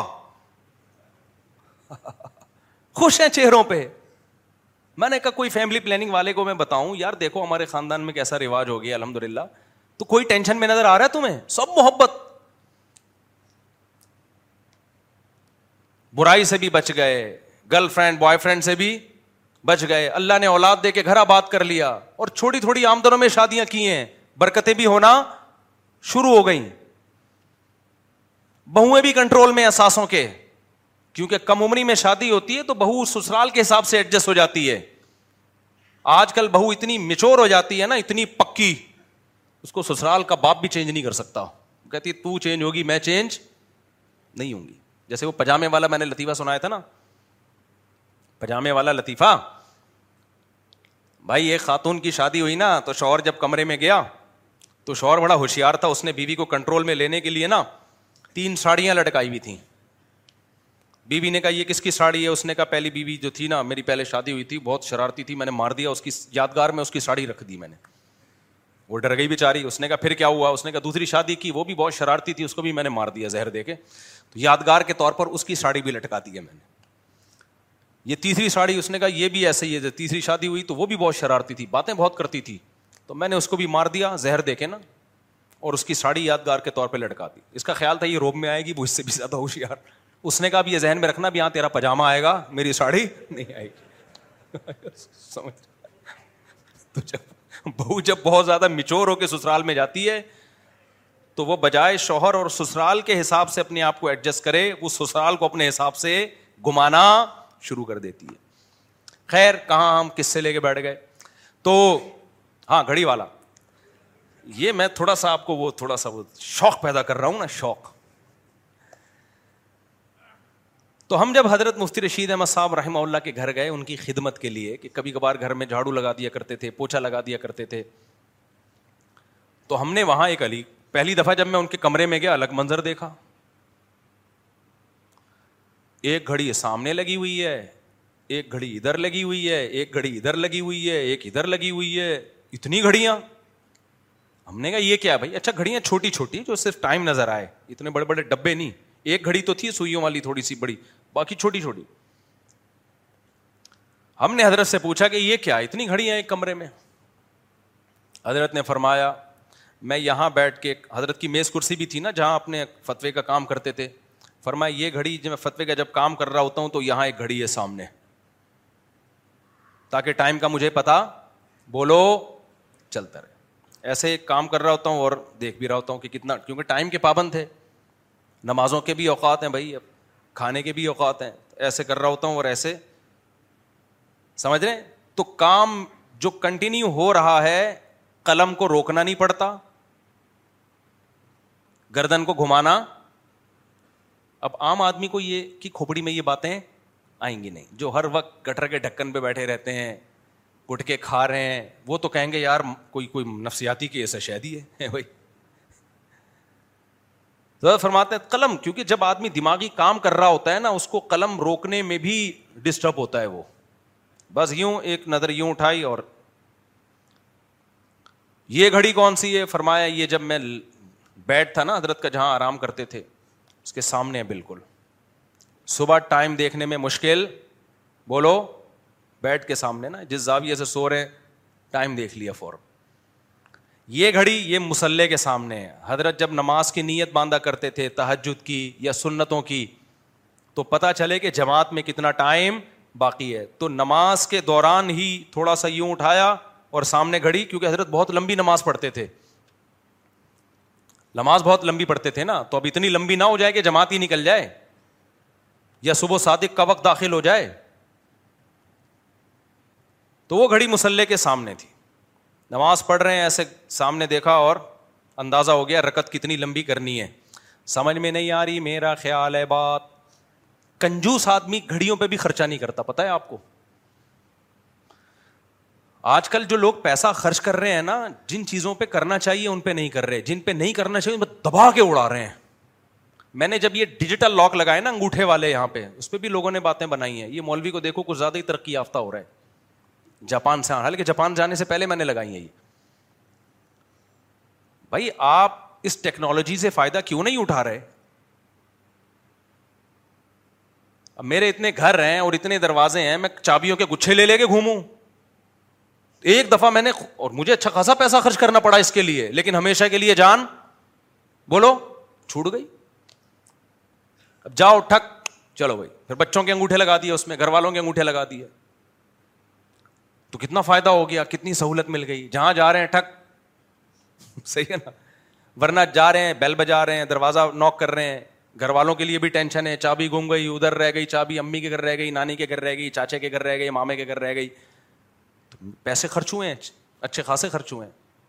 لیکن یہ جتنا خرچ ہوا ہے، یہ ایک دفعہ کا خرچہ ہے۔ اور ٹینشن بہت لمبے ٹائم کی بچ رہی ہے۔ سیکیور بھی ہو گئے، ورنہ چابیاں دوسرے بنا بھی لیتے ہیں۔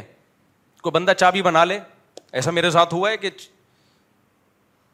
دس بارہ سال پہلے ہمارے گھر کی چابی کسی کو دی، میں نے بھائی یہ کچھ کام تھا کم بخت چپکے سے چابی بنا کے لے آیا اور گھر سے چیزیں چوری ہونا شروع ہو گئی تو یہ وہ چیزیں ہیں جن پہ انسان کو پیسہ خرچ کرنا، جیسے خوراک کا میں کہتا ہوں، جو بے وقوف خوراک پہ پیسہ خرچ نہیں کرتا، وہ کم بخت دوائیوں پہ اس سے دس گنا زیادہ خرچ کرتا ہے۔ ابھی یہ کل میں کسی جاننے والے کو بول رہا تھا کہ روزانہ اتنے کاجو کھایا کرو پابندی سے۔ اس نے کہا، کاجو کوئی سستا آ رہا ہے؟ میں نے کہا، میں یہ نہیں کہہ رہا کہ بیلچے سے اٹھا اٹھا کے کھایا کرو، سات دانے پہ کتنا خرچہ آئے گا؟ بھائی سات آٹھ دانے روزانہ چبا کے کھا لے۔ اس سے زیادہ تو میں نے کہا تم یہ بیلنس میں اور جو نیٹ استعمال کر رہے ہو، اس سے بیس گنا زیادہ خرچ کر رہے ہو تم اس پہ۔ تمہیں کہیں کام ہوتا نہیں بائک پہ پیٹرول ڈال کے؟ جا رہے ہوتے ہیں نا۔ وہاں جا رہے ہیں، ادھر جا رہے ہیں، آڑے ترچے وہ گھوم رہے ہیں اور کتنے پیسے اڑا دے اس میں ٹھیک ہے، کاجو بہت مہنگا ہے، لیکن سات آٹھ دانوں کو اگر ڈیوائڈ کر کے دیکھو تو پھر کتنا آ رہا ہے اس میں خرچہ؟ کاجو کھا رہا ہوتا تو یہ کھوپڑی صحیح استعمال ہو رہی ہوتی اور اس طرح کی الٹی الٹی باتیں نہیں کر رہا ہوتا۔ سمجھتے نہیں ہو بات کو میرا خیال؟ ماں باپ کو چاہیے اپنے بچوں کو خوراک اسٹینڈرڈ کی دیں۔ بے شک اس میں خرچہ زیادہ ہو جائے۔ وہ خرچہ آپ کو بڑے خرچے سے بچائے گا۔ میں جب لاہور گیا، ایک ہاسپٹل تھا، اس وقت نام ذہن سے نکل گیا، ورنہ نام بھی بتاتا، بڑا اچھا ہاسپٹل۔ فری علاج کرتا ہے نا غریبوں کا۔ تو ڈائلسس کے پیشنٹ میں نے وہاں دیکھے اور کینسر کے پیشنٹ دیکھے۔ جن کا علاج ہو رہا ہے، وہ آپ ہسپتال جاؤ اور مریضوں کی حالت دیکھو، آدمی ہل جاتا ہے اندر سے۔ صحت کتنی بڑی نعمت۔ وہاں میرا بیان بھی تھا ڈاکٹروں میں میں نے ان کو بڑا اپریشیٹ کیا، میں نے کہا ماشاء اللہ آپ لوگ بہت اچھے لوگ تھے اور بڑے بڑے تاجروں نے فری میں وہ ایک ٹرسٹ بنایا ہوا ہے اور علاج کر رہے ہیں۔ میں نے کہا مجھے ایک بات بتاؤ، اتنا کروڑوں روپے آپ کا خرچ ہو رہا ہے ڈیلی ان کے علاج پہ۔ اس سے بہتر یہ نہیں ہے، ہمارا مقصد تو انسانیت کی خدمت ہے نا۔ یا ہسپتال دکھا کے چندہ لینا ہے۔ ایسا تو نہیں ہے نا۔ مخلص لوگ تھے، میری بات سمجھ رہے تھے۔ میں نے کہا، آپ یہ کیوں نہیں کر لیتے؟ یہ جتنے غریب یہاں جو ڈائلسس کے پیشنٹ ہیں کینسر کے پیشنٹ ہیں شوگر کے پیشنٹ ہیں، آپ ان غریب علاقوں میں جا کے ایسے پروگرام کیوں نہیں کرتے؟ کہ ان کو ایسی تدبیریں بتائی جائیں کہ گردوں کے مریض بنے ہی نہیں وہ۔ کیا خیال ہے بھائی؟ کچھ بیماریاں کامن ہے نا؟ ڈاکٹر کہتے ہیں، اگر آٹھ دس سال پہلے آپ ان کی پلاننگ کر لیں، تو آپ کو وہ بیماری قریب بھی آپ کے نہیں گزرے گی۔ ہارٹ پیشنٹ ہارٹ پیشنٹ بھی پڑے ہوئے تھے۔ ماہرین کہتے ہیں کہ دل کا جو اٹیک ہوتا ہے نا، یہ اچانک نہیں ہو جاتا۔ پندرہ سال سے دل کے ساتھ زیادتی ہو رہی ہوتی ہے۔ پندرہ سال دل برداشت کرتا ہے۔ سمجھتے ہو کہ نہیں سمجھتے؟ پندرہ سال سے آپ کا پندرہ سال سے جو آپ کا لائف اسٹائل ہے وہ غلط ہوتا ہے۔ یعنی کم سے کم پندرہ سال۔ لائف اسٹائل غلط غلط خوراک کھا کھا کے دل کا بیڑا غرق کر دی۔ پندرہ سال کے بعد جا کے دل آڑا ترشا ہوتا ہے اور اٹیک کا ذریعہ بنتا ہے۔ تو بہتر نہیں ہے پندرہ سال پہلے ہی ان کو بتا دیا جائے، بھائی یہ خوراکیں مت کھاؤ، یہ لائف اسٹائل مت اختیار کرو۔ اور پھر ان کو ویڈیوز دکھائی جائیں گے۔ دیکھو، یہ پھوڑتا تھا پراٹھے اور ورزش نہیں کرتا تھا۔ یہ دیکھو، یہ کیسے پڑا ہوا ہے ہسپتال میں۔ اس کی حالت دیکھو۔ جب آپ ویڈیوز دکھاتے ہیں نا، انسان کو بڑی برت ہوتی ہے۔ میں گاڑی بہت اسپیڈ سے چلایا کرتا تھا بائک بھی میں نے بہت چلائی ہے اور ایسے بھگاتا تھا کہ یوں یوں جیسے رفی بھائی چلاتے ہیں۔ یہ جس طرح چلاتے ہیں نا، ایک دفعہ میں نے کہا رفی بھائی، کوئی واقعہ ہو جائے گا آپ کے ساتھ۔ اور کچھ دنوں کے بعد واقعہ ہو گیا۔ اور یہ پڑے ہوئے تھے اسپتال میں، ایک مہینے بعد دریافت ہوئے ہیں یہ۔ یہ تو شکر ہے، ہڈیاں، ان کی سب اپنی جگہ بیٹھ گئی ورنہ ان کی ہڈی کسی کا باپ بھی نہیں بٹھا سکتا۔ تو بہت رف چلاتا تھا بائک میں۔ کیونکہ مجھے اچھی اچھی بائکوں کا شوق تھا۔ جب میں نے یو ٹیوب پہ بائکوں کے ایکسیڈنٹ کی ویڈیوز اپنی آنکھوں سے دیکھی گاڑیوں کے ایکسیڈنٹ کی ویڈیوز اپنی، بولو، آنکھوں سے۔ اس منظر دینے کے بعد ڈر پیدا ہوا کہ بھائی یہ بھی ہو سکتا ہے۔ بعض چیزیں بتانے سے سمجھ میں نہیں آتی جب منظر اپنی آنکھوں سے دیکھتا ہے تو انسان کہتا ہے، بھائی، انسان کے بچے بن کے زندگی گزارو، ورنہ آپ کے دو چار پرزے شارٹ بھی ہو سکتے ہیں، مر بھی سکتے ہو آپ۔ تو میں نے ان سے کہا، میں نے کہا، بھائی، آپ ایسی ورک شاپس کروائیں غریب علاقوں میں، مالداروں میں تھوڑی بہت اویئرنیس ہو چکی ہے، تھوڑی بہت زیادہ ان میں بھی نہیں ہے۔ تو اس سے دس گنا کم خرچہ ہوگا اور ان بیماریوں سے لوگوں کی کو نجات مل جائے گی۔ ان کو آلٹرنیٹ بتایا جائے۔ بھائی آپ کے لیے زیتون کا تیل کھانا ناممکن ہے، آپ دیسی گھی نہیں خرید سکتے، تو اس کا آلٹرنیٹ یہ ہے۔ وہ کیا ہے؟ وہ میں ابھی بتاؤں گا نہیں، وہ پھر کلپ بنا کے لوگ ڈال دیں گے اور ایسا نہ ڈائریکٹ وہ آلٹرنیٹ پہ آ جائیں۔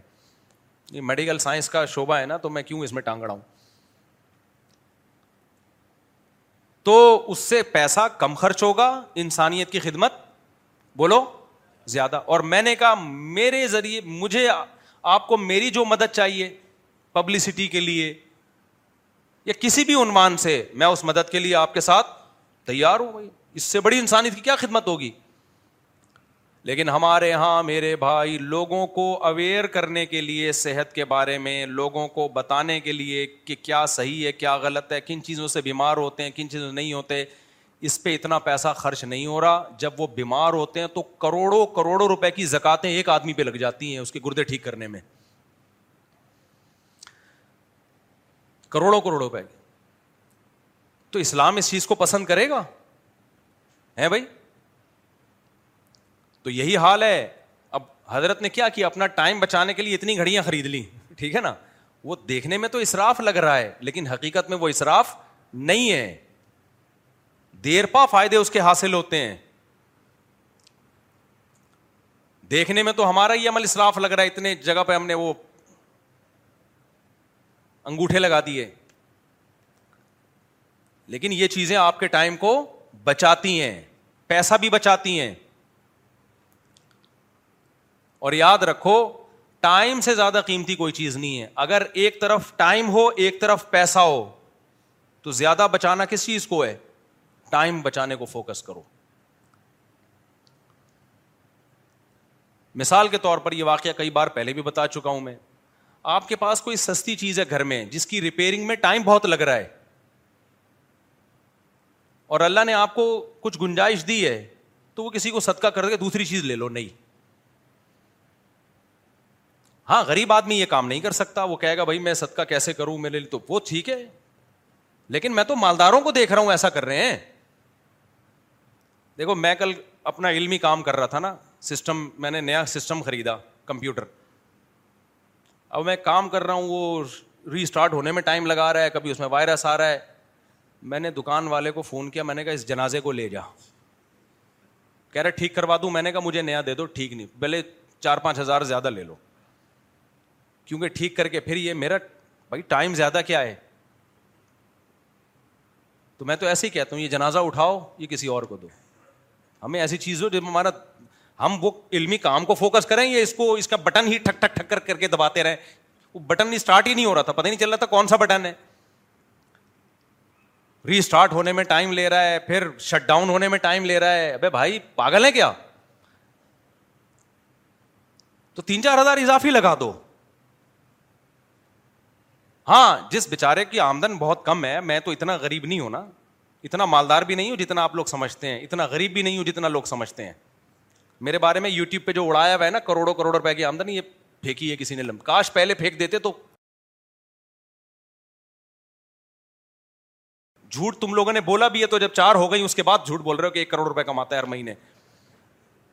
اگر یہ پہلے خبر جھوٹی خبر ہے یہ، اور میرے گھر والوں نے مجھے کہا کہ آپ کی تو منتھلی ایک کروڑ کی آمدن ہے۔ اس حساب سے تو ہمیں آپ نے وہ لائف نہیں دی ہوئی۔ میں نے کہا، خدا کی قسم جھوٹ ہے یہ۔ کہہ رہے یہ دیکھے یہ کیلکولیشن میں نے کہا، غلط کیلکولیشن ہے یہ۔ اچھا میرا ہاتھ گھر میں بہت کھلا ہے۔ اس سے بھی بعض دفعہ گھر والے سمجھتے کروڑوں روپے کما رہا ہے۔ جو میرے ساتھ بچپن سے رہے ہیں، ان کو پتا ہے کہ میری جیب میں پانچ سو روپے بھی ہوتے ہیں نا۔ تو میں سمجھتا ہوں، میرے سے بڑا دنیا میں کوئی سیٹ ہے نہیں۔ یہ میری بچپن سے عادت ہے۔ خوب اڑاتا ہوں میں۔ جو غلط ہے، اتنا اڑانا نہیں چاہیے، لیکن عادت ہے بچپن سے اڑانے کی۔ جو غلط عادت ہے، اچھی عادت نہیں، اڑانا نہیں چاہیے پیسہ۔ تو اللہ نے مدد کی ہے، ہاتھ تھاما ہوا، ورنہ ہم نے جو حماقتیں کی ہیں نا، اڑانے بھی، وہ حماقتوں میں تو انسان بھگاری بن جاتا ہے۔ تو نہ اتنا غریب ہوں جتنا آپ سمجھتے ہو نہ اتنا مالدار ہوں جتنا آپ سمجھتے ہو۔ اب غریب تو لوگ مجھے سمجھتے نہیں، پہلے سمجھتے تھے۔ تو اب کیا ہے کہ اب آپ نے کیا کرنا ہے؟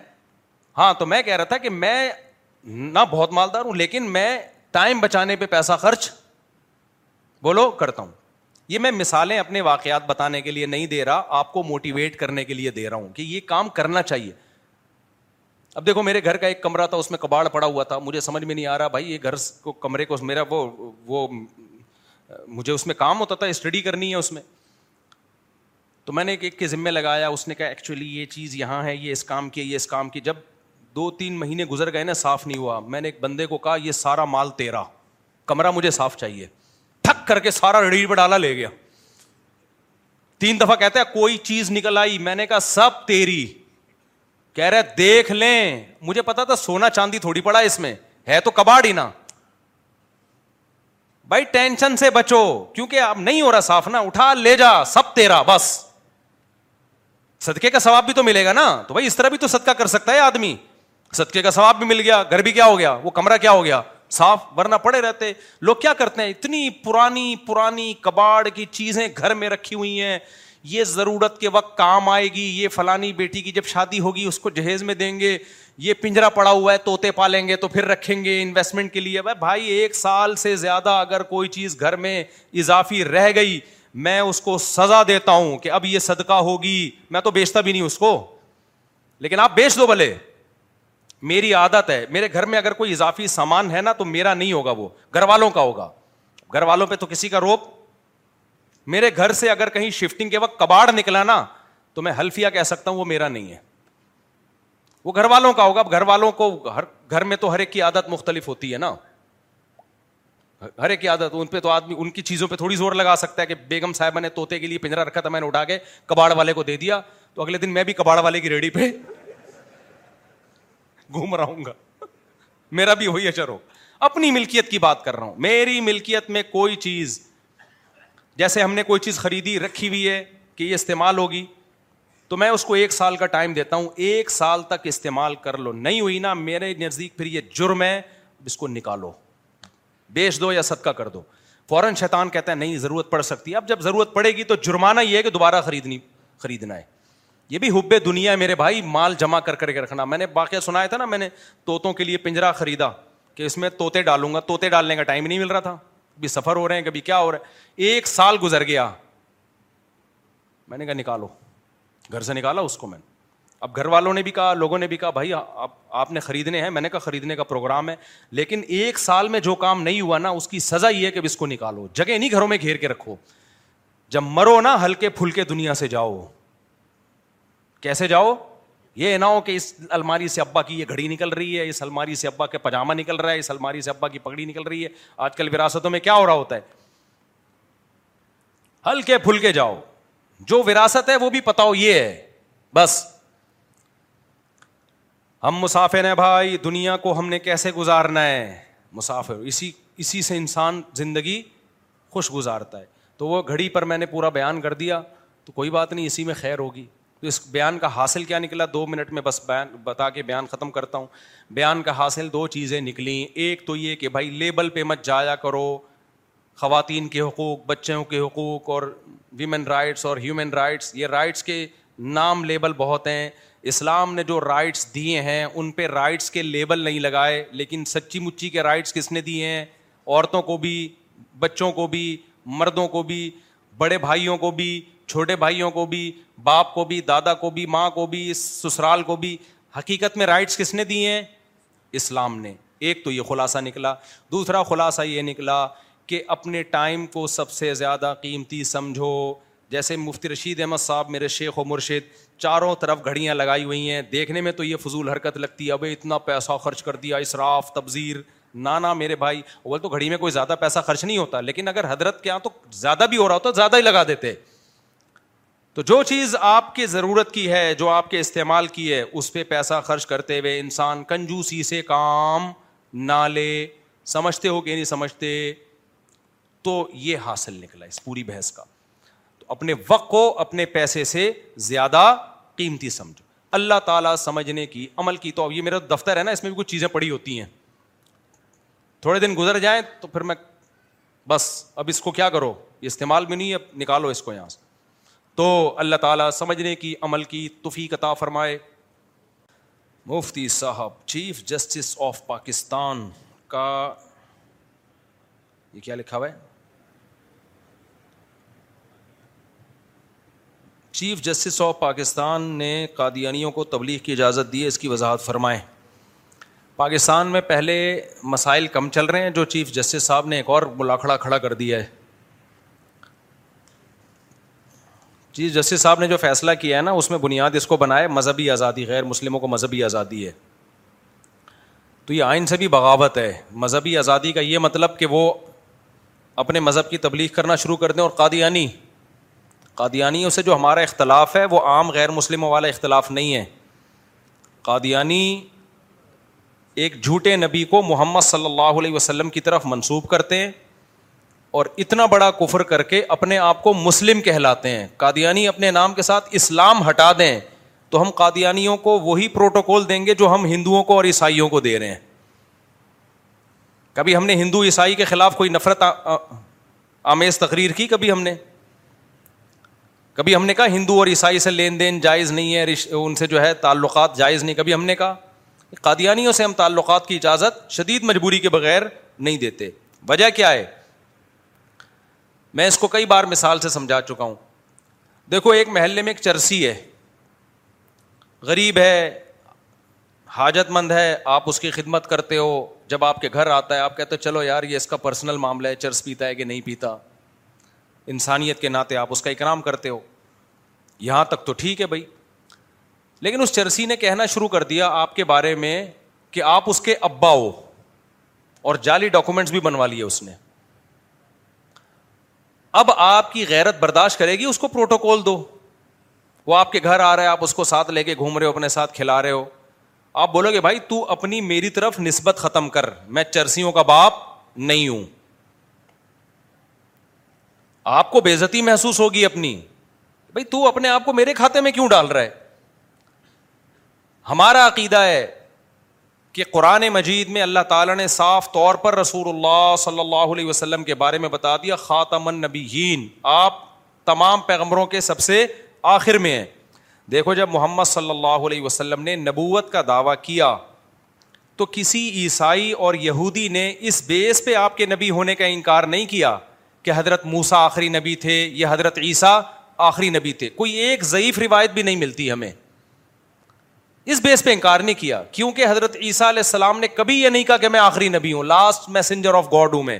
حضرت موسا نے اور آپ کے بعد جتنے پیغمبر آئے، کسی نے بھی یہ دعویٰ نہیں کیا۔ تبھی یہودی نبی صلی اللہ علیہ وسلم کے پاس تحقیق کے لیے آیا کرتے تھے، یہ دیکھنے کے لیے کہ آپ واقعی پیغمبر ہیں یا نہیں ہے نشانیاں چیک کرتے تھے۔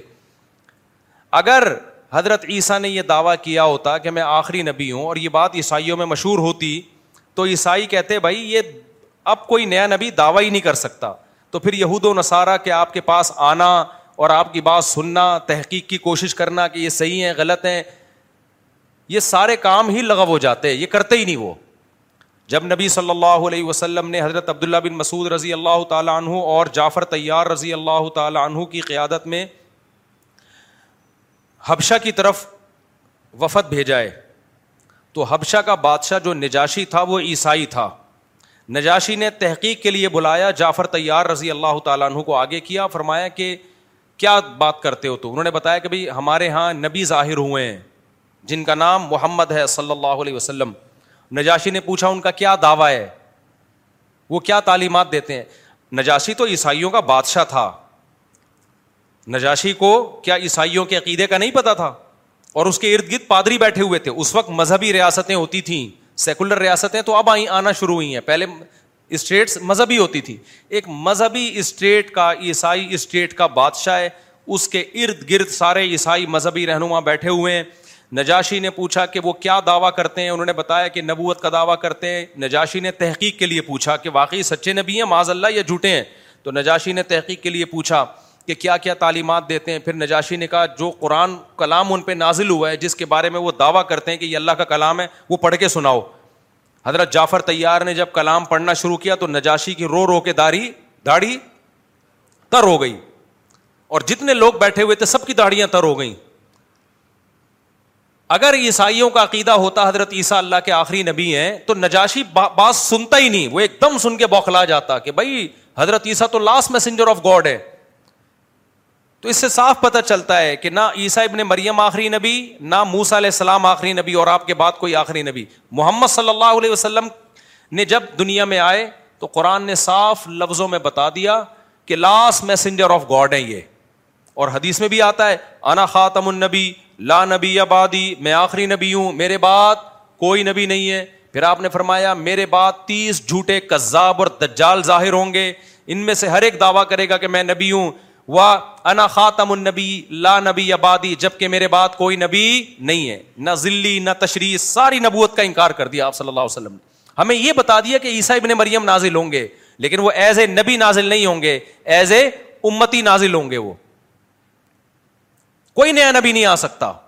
پرانا نبی نازل ہو سکتا ہے، نیا نبی، مرزا غلام کوئی آسمان سے تھوڑی ٹپکا ہے، وہ تو پیدا ہوا ہے، اس کے ابا کا بھی پتا ہے، لوگوں کو اما کا بھی پتا ہے۔ تو اب اسی وجہ سے اس امت میں نبی صلی اللہ علیہ وسلم کے دنیا سے جانے کے بعد جس شخص نے بھی نبوت کا دعویٰ کیا ہے، کبھی بھی مسلمان، علماء صلحہ یا مسلمان حکمران اس کے پاس تحقیق کے لیے نہیں گئے ہیں کہ یہ صحیح دعویٰ کر رہا ہے یا جھوٹا، فوراً یہ کہا کہ بھائی اب کوئی پیغمبر دنیا میں نہیں آ سکتا۔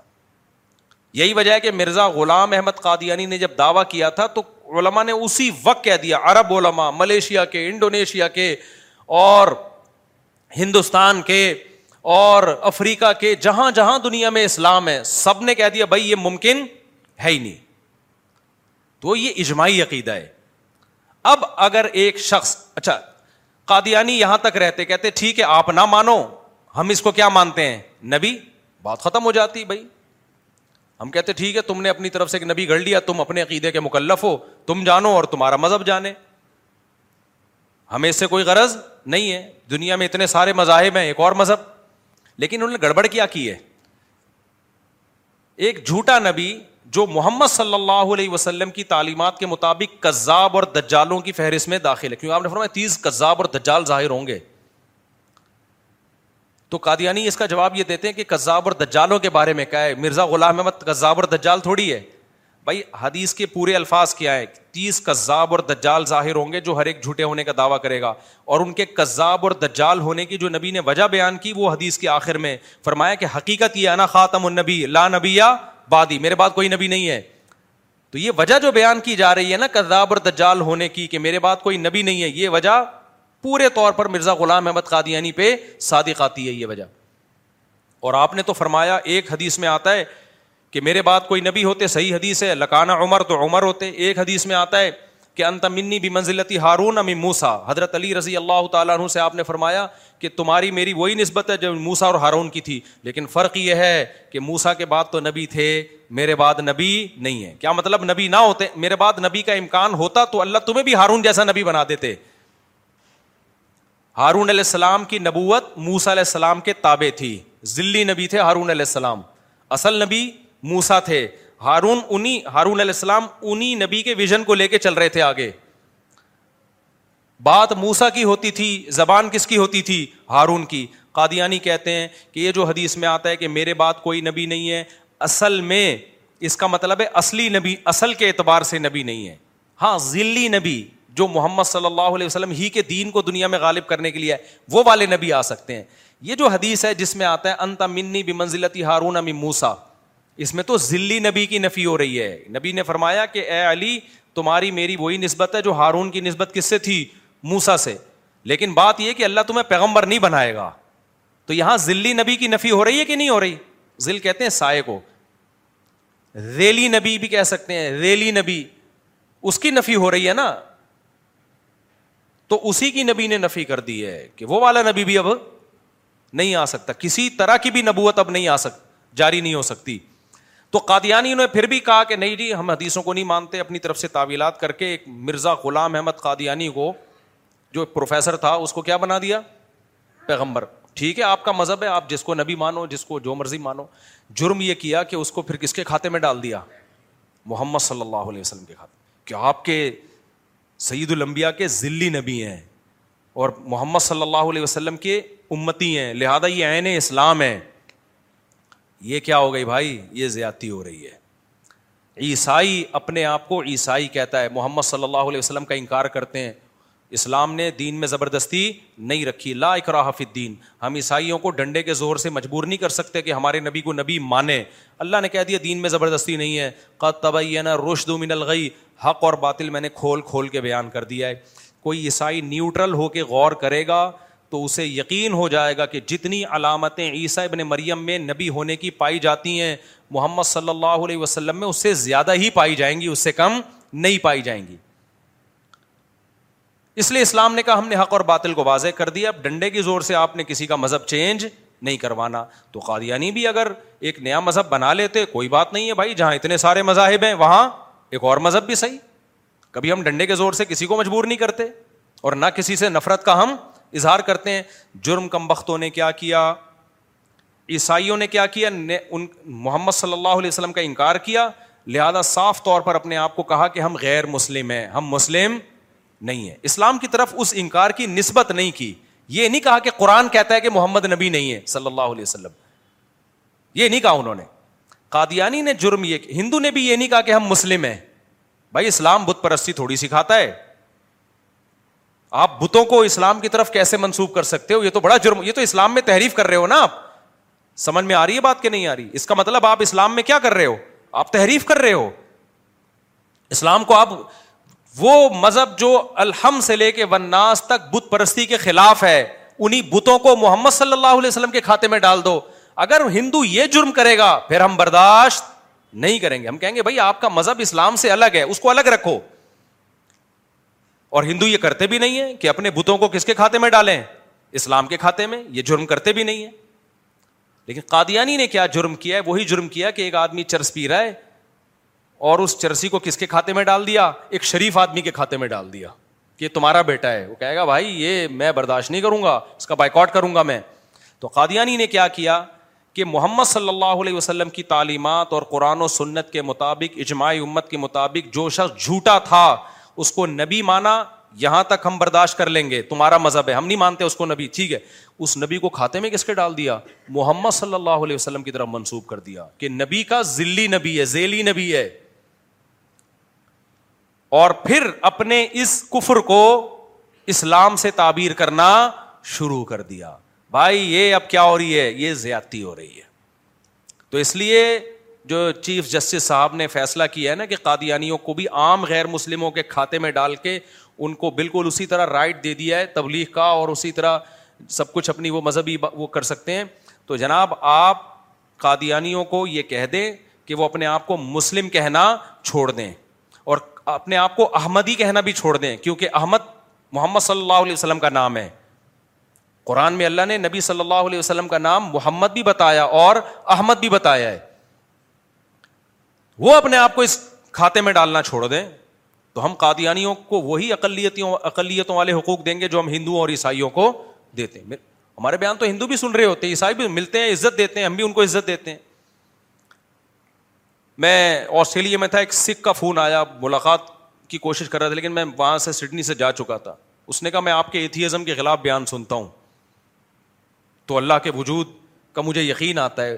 کم از کم اس میں اتنی نرمی پیدا ہوئی، اس نے کہا، کم از کم اتنی بات تو ہے نا کہ اللہ کو ماننے والے اور نہ ماننے والے برابر نہیں ہو سکتے۔ اللہ کو ماننے سے کم از کم اتنا تو ہوگا نا، خدا کو ماننے سے کریٹر گاڈ کو ماننے سے کہ دنیا میں برائی کم ہوگی۔ کیونکہ اگر گاڈ لیس زندگی ہو تو پھر انسان اور جانور میں کوئی فرق نہیں ہے۔ وہ سکھ ہو کے اللہ نے اس کو اتنی عقل دی ہے۔ اور ہمارے سیکولر اور لبرل لوگوں کو یہ عقل نہیں ہے۔ وہ کہہ رہے بھلے ہم مسلم نہیں ہیں، لیکن کم از کم آپ خدا کے وجود کو ثابت کرتے ہو۔ یہ انسانیت کے لیے بہتر ہے۔ کیونکہ خدا کا انکار کر دینا، اس سے انسان اور جانور میں فرق ختم ہو جاتا ہے۔ تو سب سے تعلقات ہیں، لیکن بھائی قادیانیوں کو ہم اتنا فری بولو، نہیں کریں۔ اگر کوئی قادیانی کا فون آتا کہ آپ سے ملنا چاہتا ہوں، اس نیت سے تو مل لیتا، تبلیغ کروں گا اس کو۔ اس نیت سے نہیں کہ میں دوستی کا ہاتھ بڑھاؤں گا، دعوتیں ہوں گی سیلفیاں چلیں گی۔ نہ نہ نہ یہ پھر محمد صلی اللہ علیہ وسلم کے ساتھ یہ ظلم ہے۔ آپ صلی اللہ علیہ وسلم کو کیسے چہرہ دکھاؤ گے بھائی۔ ایک عالم نے بڑا پیارا مضمون لکھا کہ ابو بکر صدیق رضی اللہ تعالی عنہ نے جو جھوٹے نبی کے خلاف لڑائی لڑی تھی نا، جس میں بڑے بڑے حفاظ صحابہ شہید ہوئے تھے۔ تو جب آپ قادیانیوں سے دوستی کی بات کرتے ہو، تو ہمیں میدان جنگ میں ان اصحاب رسول کا خون اور ان کی پڑی ہوئی لاشیں یاد آ جاتی ہیں۔ جس کے لیے اتنی بڑی قربانیاں دی ہیں۔ تو یہ غیرت کا مسئلہ ہے۔ غیرت ہوگی تو بات سمجھ میں آئے گی۔ جو غیرت نہیں ہوتی اور غیرت کو لفظوں میں ڈیفائن نہیں کیا جا سکتا ایکسپلین نہیں کیا جا سکتا۔ تو اس لیے بھائی قادیانیوں سے، میں نہیں کہہ رہا قادیانیوں کو مارو، پیٹو، ظلم کرو، نہ، اس کی قطن اجازت نہیں ہے۔ لیکن قادیانیوں سے دوستیاں لگانے کی آپ کو اجازت نہیں ہے۔ ان سے رشتے کرنے کی آپ کو اجازت نہیں ہے۔ دیکھو، اسلام جہاں محبت کا درس دیتا ہے کہ اللہ کے لیے محبت وہیں اسلام اللہ کے لیے بوز کا بھی حکم دیتا ہے۔ جب آپ کو کسی سے محبت ہوتی ہے، تو صرف یہ نہیں ہوتا محبوب کے لیے آپ کسی سے محبت کرتے ہیں۔ نہ نہ بعض دفعہ محبوب کی خاطر کسی سے بوز بھی رکھنا پڑتا ہے۔ ہم نہیں کہہ رہے کہ قادیانیوں کی املاک پہ قبضہ کریں آپ۔ ہم نہیں کہہ رہے ان کو مارے پیٹیں آپ۔ نہ نہ کسی قادیانی کو قتل کرنے کی اجازت ہے، نہ اس کو ٹارچر کرنے کی اجازت ہے آپ کو۔ لیکن دوستی کا ہاتھ نہیں بڑھا سکتے۔ یہ بہت بڑا جرم ہے۔ لوگ بتا رہے ہوتے ہیں ہمارے آفس میں قادیانی ہے، میرا بڑا اچھا دوست ہے۔ بھائی، کیسے آپ کا دوست ہو گیا؟ آپ صرف ریزرو ہو کے اس سے ضرورت کا تعلق رکھو۔ اس کو بولو بھائی، اپنے جھوٹے پیغمبر کو محمد صلی اللہ علیہ وسلم کے کھاتے میں مت ڈالو، پھر ہم دوستی لگائیں گے۔ ہم نے جانا اللہ کے پاس ہے۔ ایسا ہے یا نہیں ہے؟ منہ ہم نے اللہ کو دکھانا ہے۔ اور حوض کوثر پہ سعید المبیا صلی اللہ علیہ وسلم کا ہم نے سامنا کرنا ہے۔ تو کوئی تو غیرت کا ہمارے پاس ایسا واقعہ ہونا کہ ہم سعید المبیا کا حوض کوثر پہ سامنا کر سکیں۔ آپ کے باپ کی کسی سے دشمنی ہے۔ صبح شام وہ آپ کے باپ کو گالیاں دیتا ہے۔ صبح شام آپ کے باپ کو برا بلا کہتا ہے۔ اور آپ کو پتا کل میری ابا سے ملاقات ہو رہی ہے اور اس سے ایک دن پہلے آپ ابا کے دشمن کے ساتھ جا کے سیلفیاں لے کے آ رہے ہو۔ تو آپ کیا بولو گے؟ بھائی، آج نہیں ہو سکتا، کیونکہ کل میری ملاقات کس سے ہے؟ ابا سے۔ میں ابا کو کیا منہ دکھاؤں گا؟ ابا کہے گا، اور تجھے سو لوگ بیسوں لوگ نہیں ملے تھے؟ جا کے اسی شخص سے، مجھ سے ملاقات سے پہلے مل کے آ رہا ہے، جس سے صبح شام میری دشمنی چل رہی ہے۔ تو دنیا کے تعلقات میں یہ بات سمجھ میں آتی ہے۔ تو سعید المبیا صلی اللہ علیہ وسلم کے رشتے سے، اور آپ صلی اللہ علیہ وسلم کو نبی بھی مانتے ہو، ان کے امتی بھی، اور اس امید پر بھی ہو کہ قیامت کے دن نبی صلی اللہ علیہ وسلم ہماری شفات کریں گے، حوض کوثر سے پانی پلائیں گے۔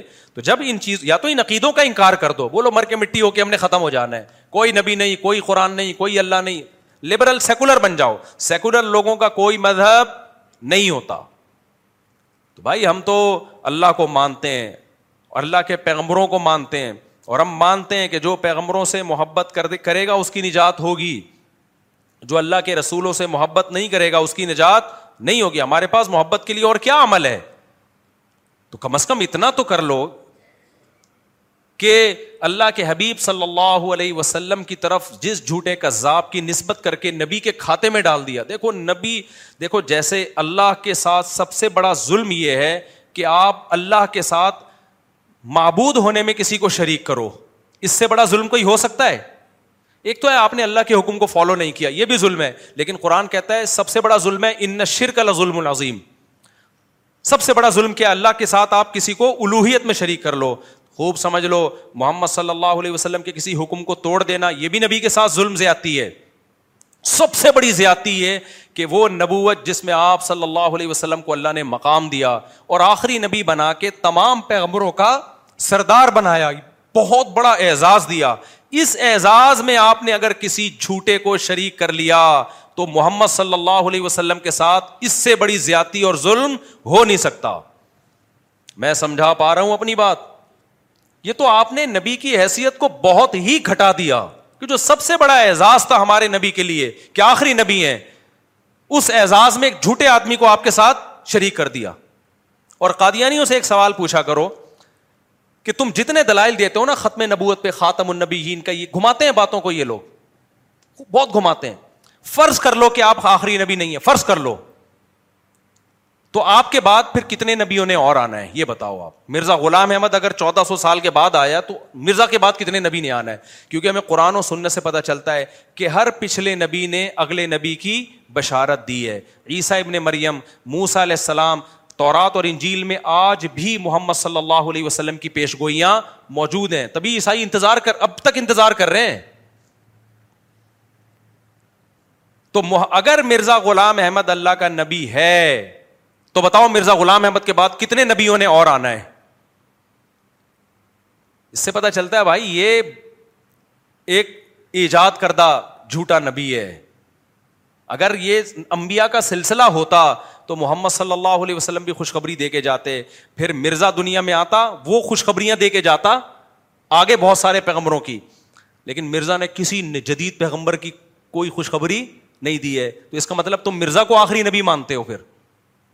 پھر کس کو تم آخری نبی مانتے ہو؟ مرزا غلام احمد قادیانی کو آخری نبی مانتے ہو۔ اس کی کیا دلیل ہے تمہارے پاس؟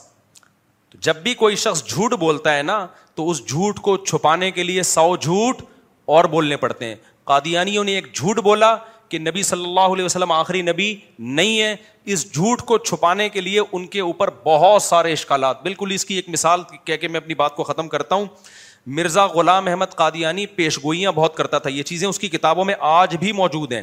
مرزا غلام احمد قادیانی نے پیش گوئی کی تھی کہ میرا نکاح محمدی بیگم سے ہوگا۔ سمجھ رہے ہو کہ نہیں سمجھ رہے؟ محمدی بیگم نے مرزا کے رشتے کو ریجیکٹ کر دیا۔ یہ کتابوں میں لکھا ہوا ہے یہ یہ واقعہ۔ اب جب ریجیکٹ کر دیا تو مرزا کی پیش گوئی کیا ہو گئی؟ ختم۔ تو علما نے جا کے پکڑا کہ تمہارا جو یہ ہے، یہ تو امبیا کی پیش گوئیاں تو پوری ہوتی ہیں۔ تو میں نے بتایا نا، ایک جھوٹ بولنے کے لیے سو جھوٹ بولنے پڑتے ہیں اور آپ غلط در غلط کرتے چلے جاتے ہیں۔ تو مرزا نے کہا کہ میری پیش گوئی پوری ہو چکی ہے۔ اللہ نے جیسے محمد صلی اللہ علیہ وسلم کا نکاح حضرت زینب سے آسمانوں پہ کیا تھا، تو اللہ نے میرا نکاح بھی اس سے اور محمدی بیگم کی اولادیں بھی ابھی زندہ ہیں۔ پتہ ہے آپ کو پوتے نواسے جب ختم نبوت کی علماء یہ واقعہ سناتے ہیں نا، اتنے مضبوط ریفرنسز ہیں ان کے پاس کہ وہ ان کے خاندان کے بندوں سے بھی آپ کو ملا سکتے ہیں۔ سمجھ رہے ہیں؟ مرزا نے دعویٰ کیا تھا نا، جس عورت سے میری شادی ہوگی، اس کے پر پوتے پر نواسے موجود ہیں۔ تو جب علما نے پوچھا یا لوگوں نے سوال کیا کہ آپ نے تو پیش گوئی کی تھی کہ میرا محمدی بیگم سے نکاح ہوگا، وہ تو ہوا نہیں، وہ تو کہیں اور شادی کر لی اس نے۔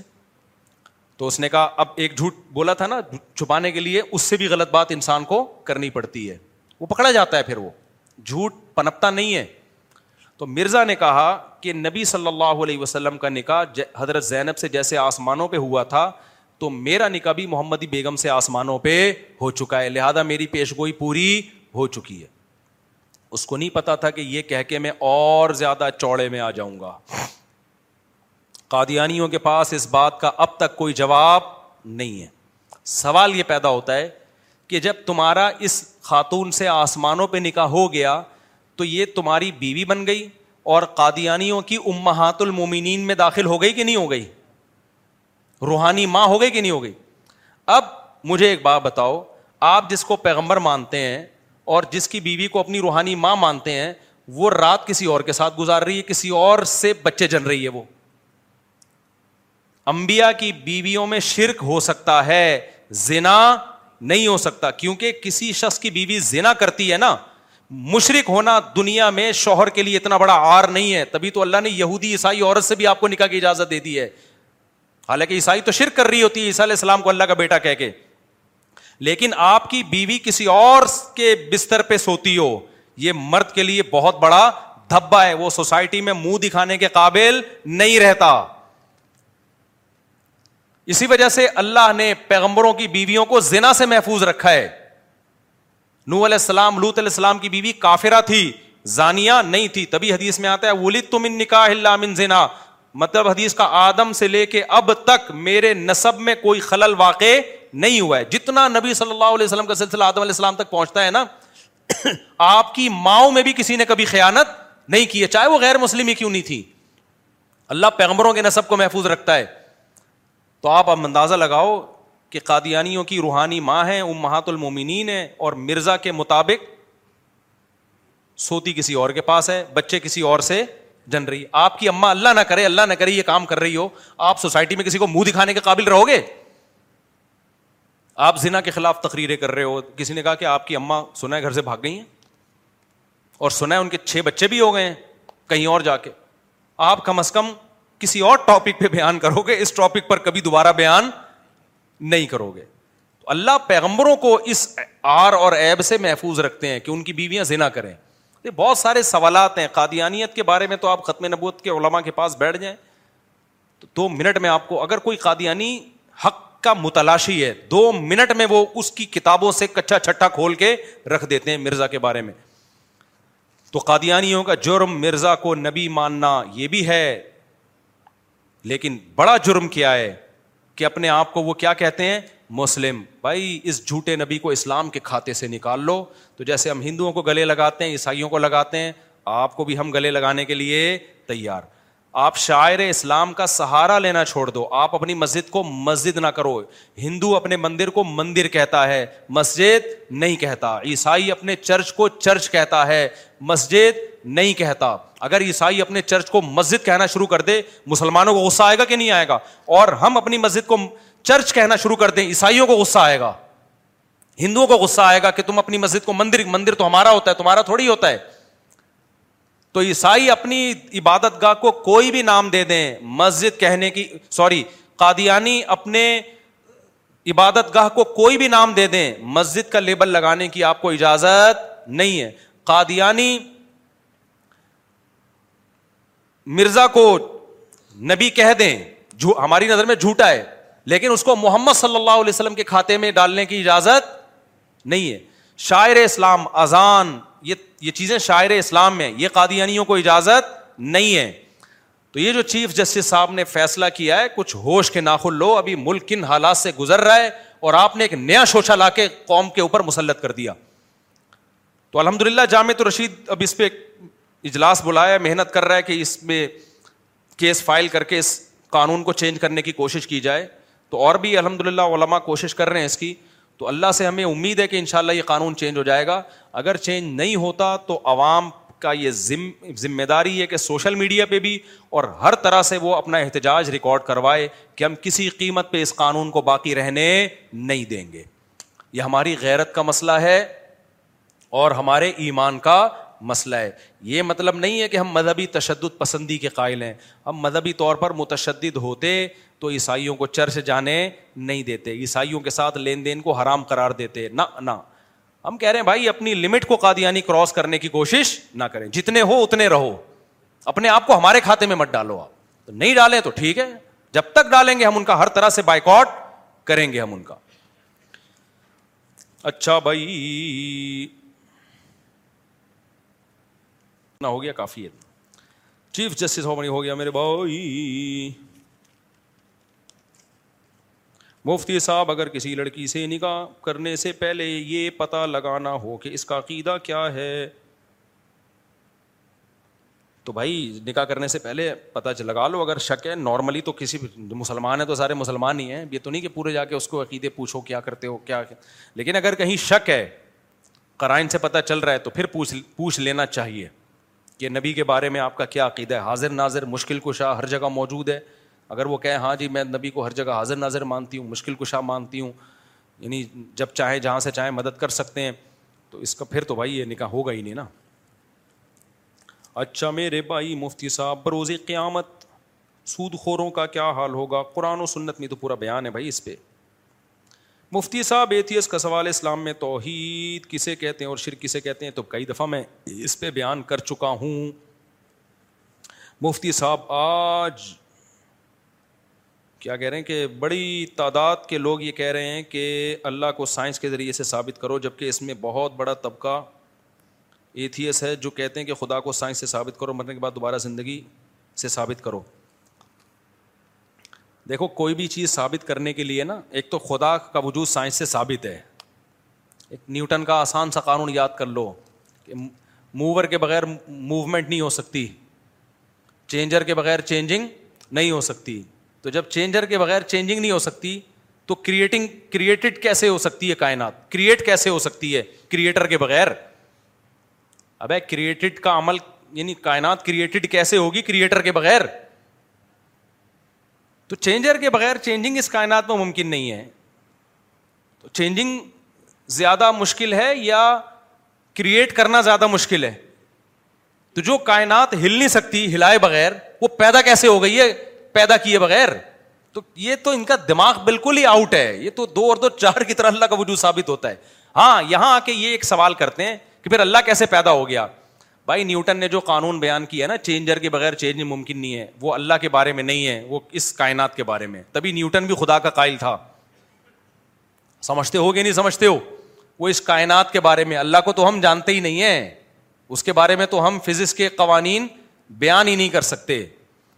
سمجھتے ہو گے نہیں؟ سمجھتے۔ وہ مادہ تھوڑی ہے، وہ تو ہماری عقل سے بالا تر ہے۔ اس کا ہمیں پتا چلتا ہے پیغمبروں سے۔ باقی موت کے بعد زندگی کی سائنس میں کیا دلیل ہے؟ سائنس نہ اس کی نفی پر کوئی دلیل قائم کر سکتی ہے، نہ اس کے وجود پر۔ اب دلیل اگر سائنس پہ موقوف ہے تو آپ اس کا انکار کر دو۔ دلیل میں مخبر صادق کی خبر بھی بہت بڑی دلیل ہوتی ہے۔ آپ کو چار، چھ سچے آدمی آ کے خبر دے دیں کہ یہ واقعہ ہوا ہے، تو آپ سائنسدانوں کو تھوڑی فون کرو گے کہ سائنس سے یہ ثابت ہوتا ہے کہ نہیں ہوتا۔ آپ کہو گے، بھائی یہ چار آدمی جھوٹ نہیں بولتے، ان کے سچے ہونے پر دلائل قائم ہے لہذا ان کی خبر پہ یقین کرنا بھی کیا ہے؟ لازم ہے۔ صبح شام ہم ایسی خبروں پہ یقین کر رہے ہوتے ہیں۔ زلزلہ جب جاپان میں آ رہا تھا نا، تو حکومت نے چند سیکنڈ پہلے وہاں جاپان میں ہوتا ہے، فوراً اطلاع آ جاتی ہے، موبائل بجنا شروع ہو جاتا ہے۔ یا بلکہ سونامی کا طوفان آنے والا تھا بھی جب میں جاپان میں تھا نا، کمال کی بات ہے، جہاں طوفان آ رہا تھا، ہم گئے بھی وہیں وہیں پہ ہی گئے ہوئے تھے۔ اور پاکستانی وہاں اتنے آرام سے اس طوفان کو انجوائے کر رہے تھے۔ میں نے کہا، بھائی، طوفان آ گیا تو کیا کرو گے؟ کہہ رہے، ہم نے مسجد تھوڑا ٹیلے پہ بنائی ہم اس میں چلے جائیں گے۔ بہت ہی بے فکری قوم ہے یار پاکستانی۔ وہ کہہ رہے ہماری یہ مسجد ہم نے بنائی ہے تھوڑی سی اونچائی پر۔ تو اگر سونامی آیا تو ہم کہاں چلے جائیں گے؟ اوپر چلے جائیں گے۔ اور انہوں نے کہا گورے بھی ہمارے ساتھ مسجد میں آگے بیٹھ جاتے ہیں۔ گوروں کو بھی کیا کر دیا؟ جو جیپنیز ہیں، ان کو بھی کیا کر دیا؟ اللہ توکل چلا دیا۔ تو تو شکر ہے، آیا نہیں، ورنہ ہم سب ابھی مسجد میں ہی بیٹھے ہوئے ہوتے۔ وہیں سے میں بیان دے رہا ہوتا۔ تو خیر، وہ مسجد اونچی تھی۔ پہلے جب طوفان آیا تھا تو وہ مسجد ڈوبنے سے بچی تھی اس میں۔ لیکن پھر بھی بھائی، بھاگ جاؤ یار۔ اوپر ٹنگ کے بیٹھ کے کھانا کہاں سے کرو گے؟ وہ پانی واپس کب جائے گا؟ کتنے بیسیوں مسائل ہیں۔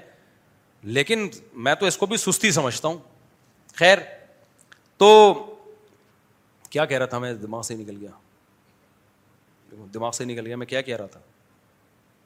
ابے بات کیا چل رہی تھی؟ ہاں۔ ہاں تو زلزلہ جب سونامی کا طوفان آنے والا تھا تو حکومت نے خبر دی تھی کہ طوفان آنے والا ہے۔ اس خبر کی بیس پہ نوے فیصد لوگ علاقہ چھوڑ کے بھاگ گئے۔ تو خبر کیونکہ گورنمنٹ پہ لوگوں کو اطمینان تھا، بھائی گورنمنٹ ہم سے جھوٹ نہیں بول رہی۔ اب گورنمنٹ نے تو سائنس سے دیکھ کے اندازہ لگایا کہ طوفان آ رہا ہے، لیکن لوگوں کے پاس سائنس کی نالج نہیں تھی۔ لوگوں نے اعتماد کس پہ کیا؟ حکومت پہ۔ تو مخبر صادق جو سچا آدمی ہوتا ہے، اس کی خبر بھی کیا ہوتی ہے؟ حجت۔ تو نبی صلی اللہ علیہ وسلم نے ہمیں خبر دی ہے کہ موت کے بعد زندگی موسا علیہ السلام نے خبر دی موت کے بعد زندگی، عیسیٰ علیہ السلام نے خبر دی موت کے بعد زندگی نو علیہ السلام نے خبر دی موت کے بعد زندگی۔ جتنے پیغمبر آئے، آج پچھلی آسمانی کتابوں میں بھی پیغمبروں کی یہ خبریں موجود ہیں۔ جب سب ایک بات پر متفق ہیں، تو بھائی یہ مخبرین صادقین ہیں۔ ایک مخبر صادق نہیں، بے شمار خبریں ہیں۔ تو اس خبر کی بنیاد پر یقین کرنا پڑے گا۔ ہاں جب آپ اس خبر کا انکار کرتے ہو، جب سائنس کہتی ہے کہ یہ ممکن ہی نہیں ہے اور ثابت کر دے۔ پھر کتنی سچی خبر ہو آپ نہیں جیسے آپ کو ایک بہت سچا آدمی آ کے کہہ رہا ہے کہ دو اور دو چھ ہوتے ہیں۔ خدا کی قسم میں نے خود کر کے دیکھا دو اور دو کتنے نکلے؟ چھ۔ تو ریاضی کہہ رہی ہے یہ پاسبل نہیں ہے۔ جب پاسبل ہی نہیں ہے تو اس کی خبر کیا ہوگی؟ غلط۔ تو امبیا جب یہ خبر دیتے نا موت کے بعد زندگی ہے، تو ان کی خبر یہ سائنس کے اگینسٹ نہیں ہے، سائنس سے بالا تر ضرور ہے۔ کیونکہ مر کے ہم نے کسی نے دیکھا نہیں ہے کہ ہم کس جہان میں جاتے ہیں اور ہوتا کیا ہے ہمارے ساتھ۔ یہاں ایک عقلی اشکال ہو سکتا تھا کہ کیسے زندہ ہوں گے۔ تو اس کا قرآن نے رکاوٹ دور کر دی کہ جس نے پہلی مرتبہ پیدا کیا ہے، وہی دوسری مرتبہ بھی پیدا کر سکتا ہے۔ اور سائنس سے بھی یہ بات ثابت ہے کہ چینجر کے بغیر چینجنگ ممکن نہیں ہے۔ تو کائنات کریٹ کیسے ہو گئی کریٹر کے بغیر؟ تو جس نے کریٹ کیا، عدم سے وجود میں پوری کائنات کو لایا کہ نہیں لایا؟ تو وہ انسان کو مرنے کے بعد زندہ کیوں نہیں کر سکتا وہ؟ سائنسدان اگر ہم کہتے ہیں نا کہ سائنسدان دوبارہ زندہ کریں گے، پھر اس خبر کو ماننا ممکن نہیں تھا، کیونکہ سائنسی سائنٹیفکلی یہ ممکن نہیں ہے۔ تو پیغمبر یہ تھوڑی کہہ رہے ہیں کہ نیوٹن زندہ کرے گا۔ پیغمبر کیا کہہ رہے ہیں؟ وہ زندہ کرے گا جس نے پہلی دفعہ اس کائنات کو بنایا۔ تو اس کے لیے زندہ کرنا کوئی مشکل نہیں ہے۔ تو عقل اس کی نفی نہیں کرتی ہے۔ عقل اس کا اس بات کرتی ہے۔ عقل کہتی ہے ہاں واقعی بالکل صحیح ہے۔ جو فرسٹ ٹائم پیدا کر سکتا ہے، وہ دوبارہ بھی پیدا کر سکتا ہے۔ بلکہ قرآن تو کہتا ہے، کسی چیز کو، قرآن کے الفاظ ہیں، پہلی دفعہ پیدا کرنا مشکل ہوتا ہے، دوبارہ پیدا کرنا آسان ہوتا ہے۔ تو جس نے پہلی دفعہ پیدا کر دیا، اس کے لیے کیا مشکل ہے؟ سمجھتے ہو گیا نہیں سمجھتے ہو؟ تو یہ لوگ قیامت میں جب دوبارہ زندہ ہوں گے نا، پھر ان کو پتہ چلے گا۔ پھر یہ کہیں گے، کاش ہم ایمان لے آتے، اللہ کی باتوں پہ، پیغمبروں کی باتوں پہ یقین کر لیتے۔ ہو پھر اللہ کو یہ نہیں کہیں گے کیسے زندہ ہو گئے، بلکہ کہیں گے، اللہ ہمارا دماغ خراب تھا، ہم، ہمیں سوچنا چاہیے تھا جس نے پہلی دفعہ پرت کر دیا، تو وہ دوبارہ کیوں نہیں کر سکتا؟ قرآن کی ایک آیت یاد کر لو، منہا خلقنا کم وفیحا نعید کم سورہ توحا کی آیت۔ اللہ کہتے ہیں، اسی مٹی سے میں نے تمہیں بنایا۔ لگتا ہے کوئی اس مٹی سے بن سکتا ہے، اسی مٹی سے خربوزے بن رہے ہیں۔ دیکھو، میں نے شلجم اگائے، میں نے چکندر اگائے، میں نے بھنڈی لگائی، تو میں نے تو جب بیج ڈالا تو مٹی تھی اور کچھ بھی نہیں تھا۔ اسی مٹی سے بھنڈیاں نکلی ہیں۔ کل پرسوں رات میں نے کھائی ہے، ایسا مزہ آیا گھر کی بھنڈی کے میں، ذائقہ ہی الگ ہے۔ تھوڑا سا ہم اپنا بھی ٹرک پوری کر لیتے ہیں نا۔ مجھے شوق ہے نا تھوڑا سا اپنی چیزیں بتانے کا۔ تو بیان میں اسی لیول سے چلو، بھنڈی کا تذکرہ بھی آ گیا۔ سمجھتے ہو گے نہیں سمجھتے؟ تو وہ اللہ کیا کرتا ہے؟ کیسے مٹی کو خربوزے بنا رہا ہے، کیسے مٹی سے تربوز بنا رہا ہے، مٹی سے کریلے، کڑوی سے کڑوی چیز اور میٹھی سے میٹھی چیز۔ تو اللہ کہتے ہیں اسی امبتا من الارض نباتا، اسی مٹی سے اگایا ہے میں نے۔ اگانے کا لفظ استعمال کر رہا ہے، انسان بھی اگا ہے زمین سے۔ وہی پروسیس ہوا ہے جو پودا بننے کا پروسیس ہوتا ہے۔ تو اللہ کہتے ہیں، منہا خلا قنا کوئی مرغیوں کے انڈے کا بھی بہت دل چاہ رہا تھا، بیان کر دوں۔ لیکن وہ فٹ نہیں بیٹھ رہا کہیں۔ فٹ کر دیتا ہوں۔ ہم نے چار مرغیاں لی انڈوں والی پورے سال انڈا دیتی ہیں۔ ایسا انڈا گیری لگائی ہوئی انہوں نے۔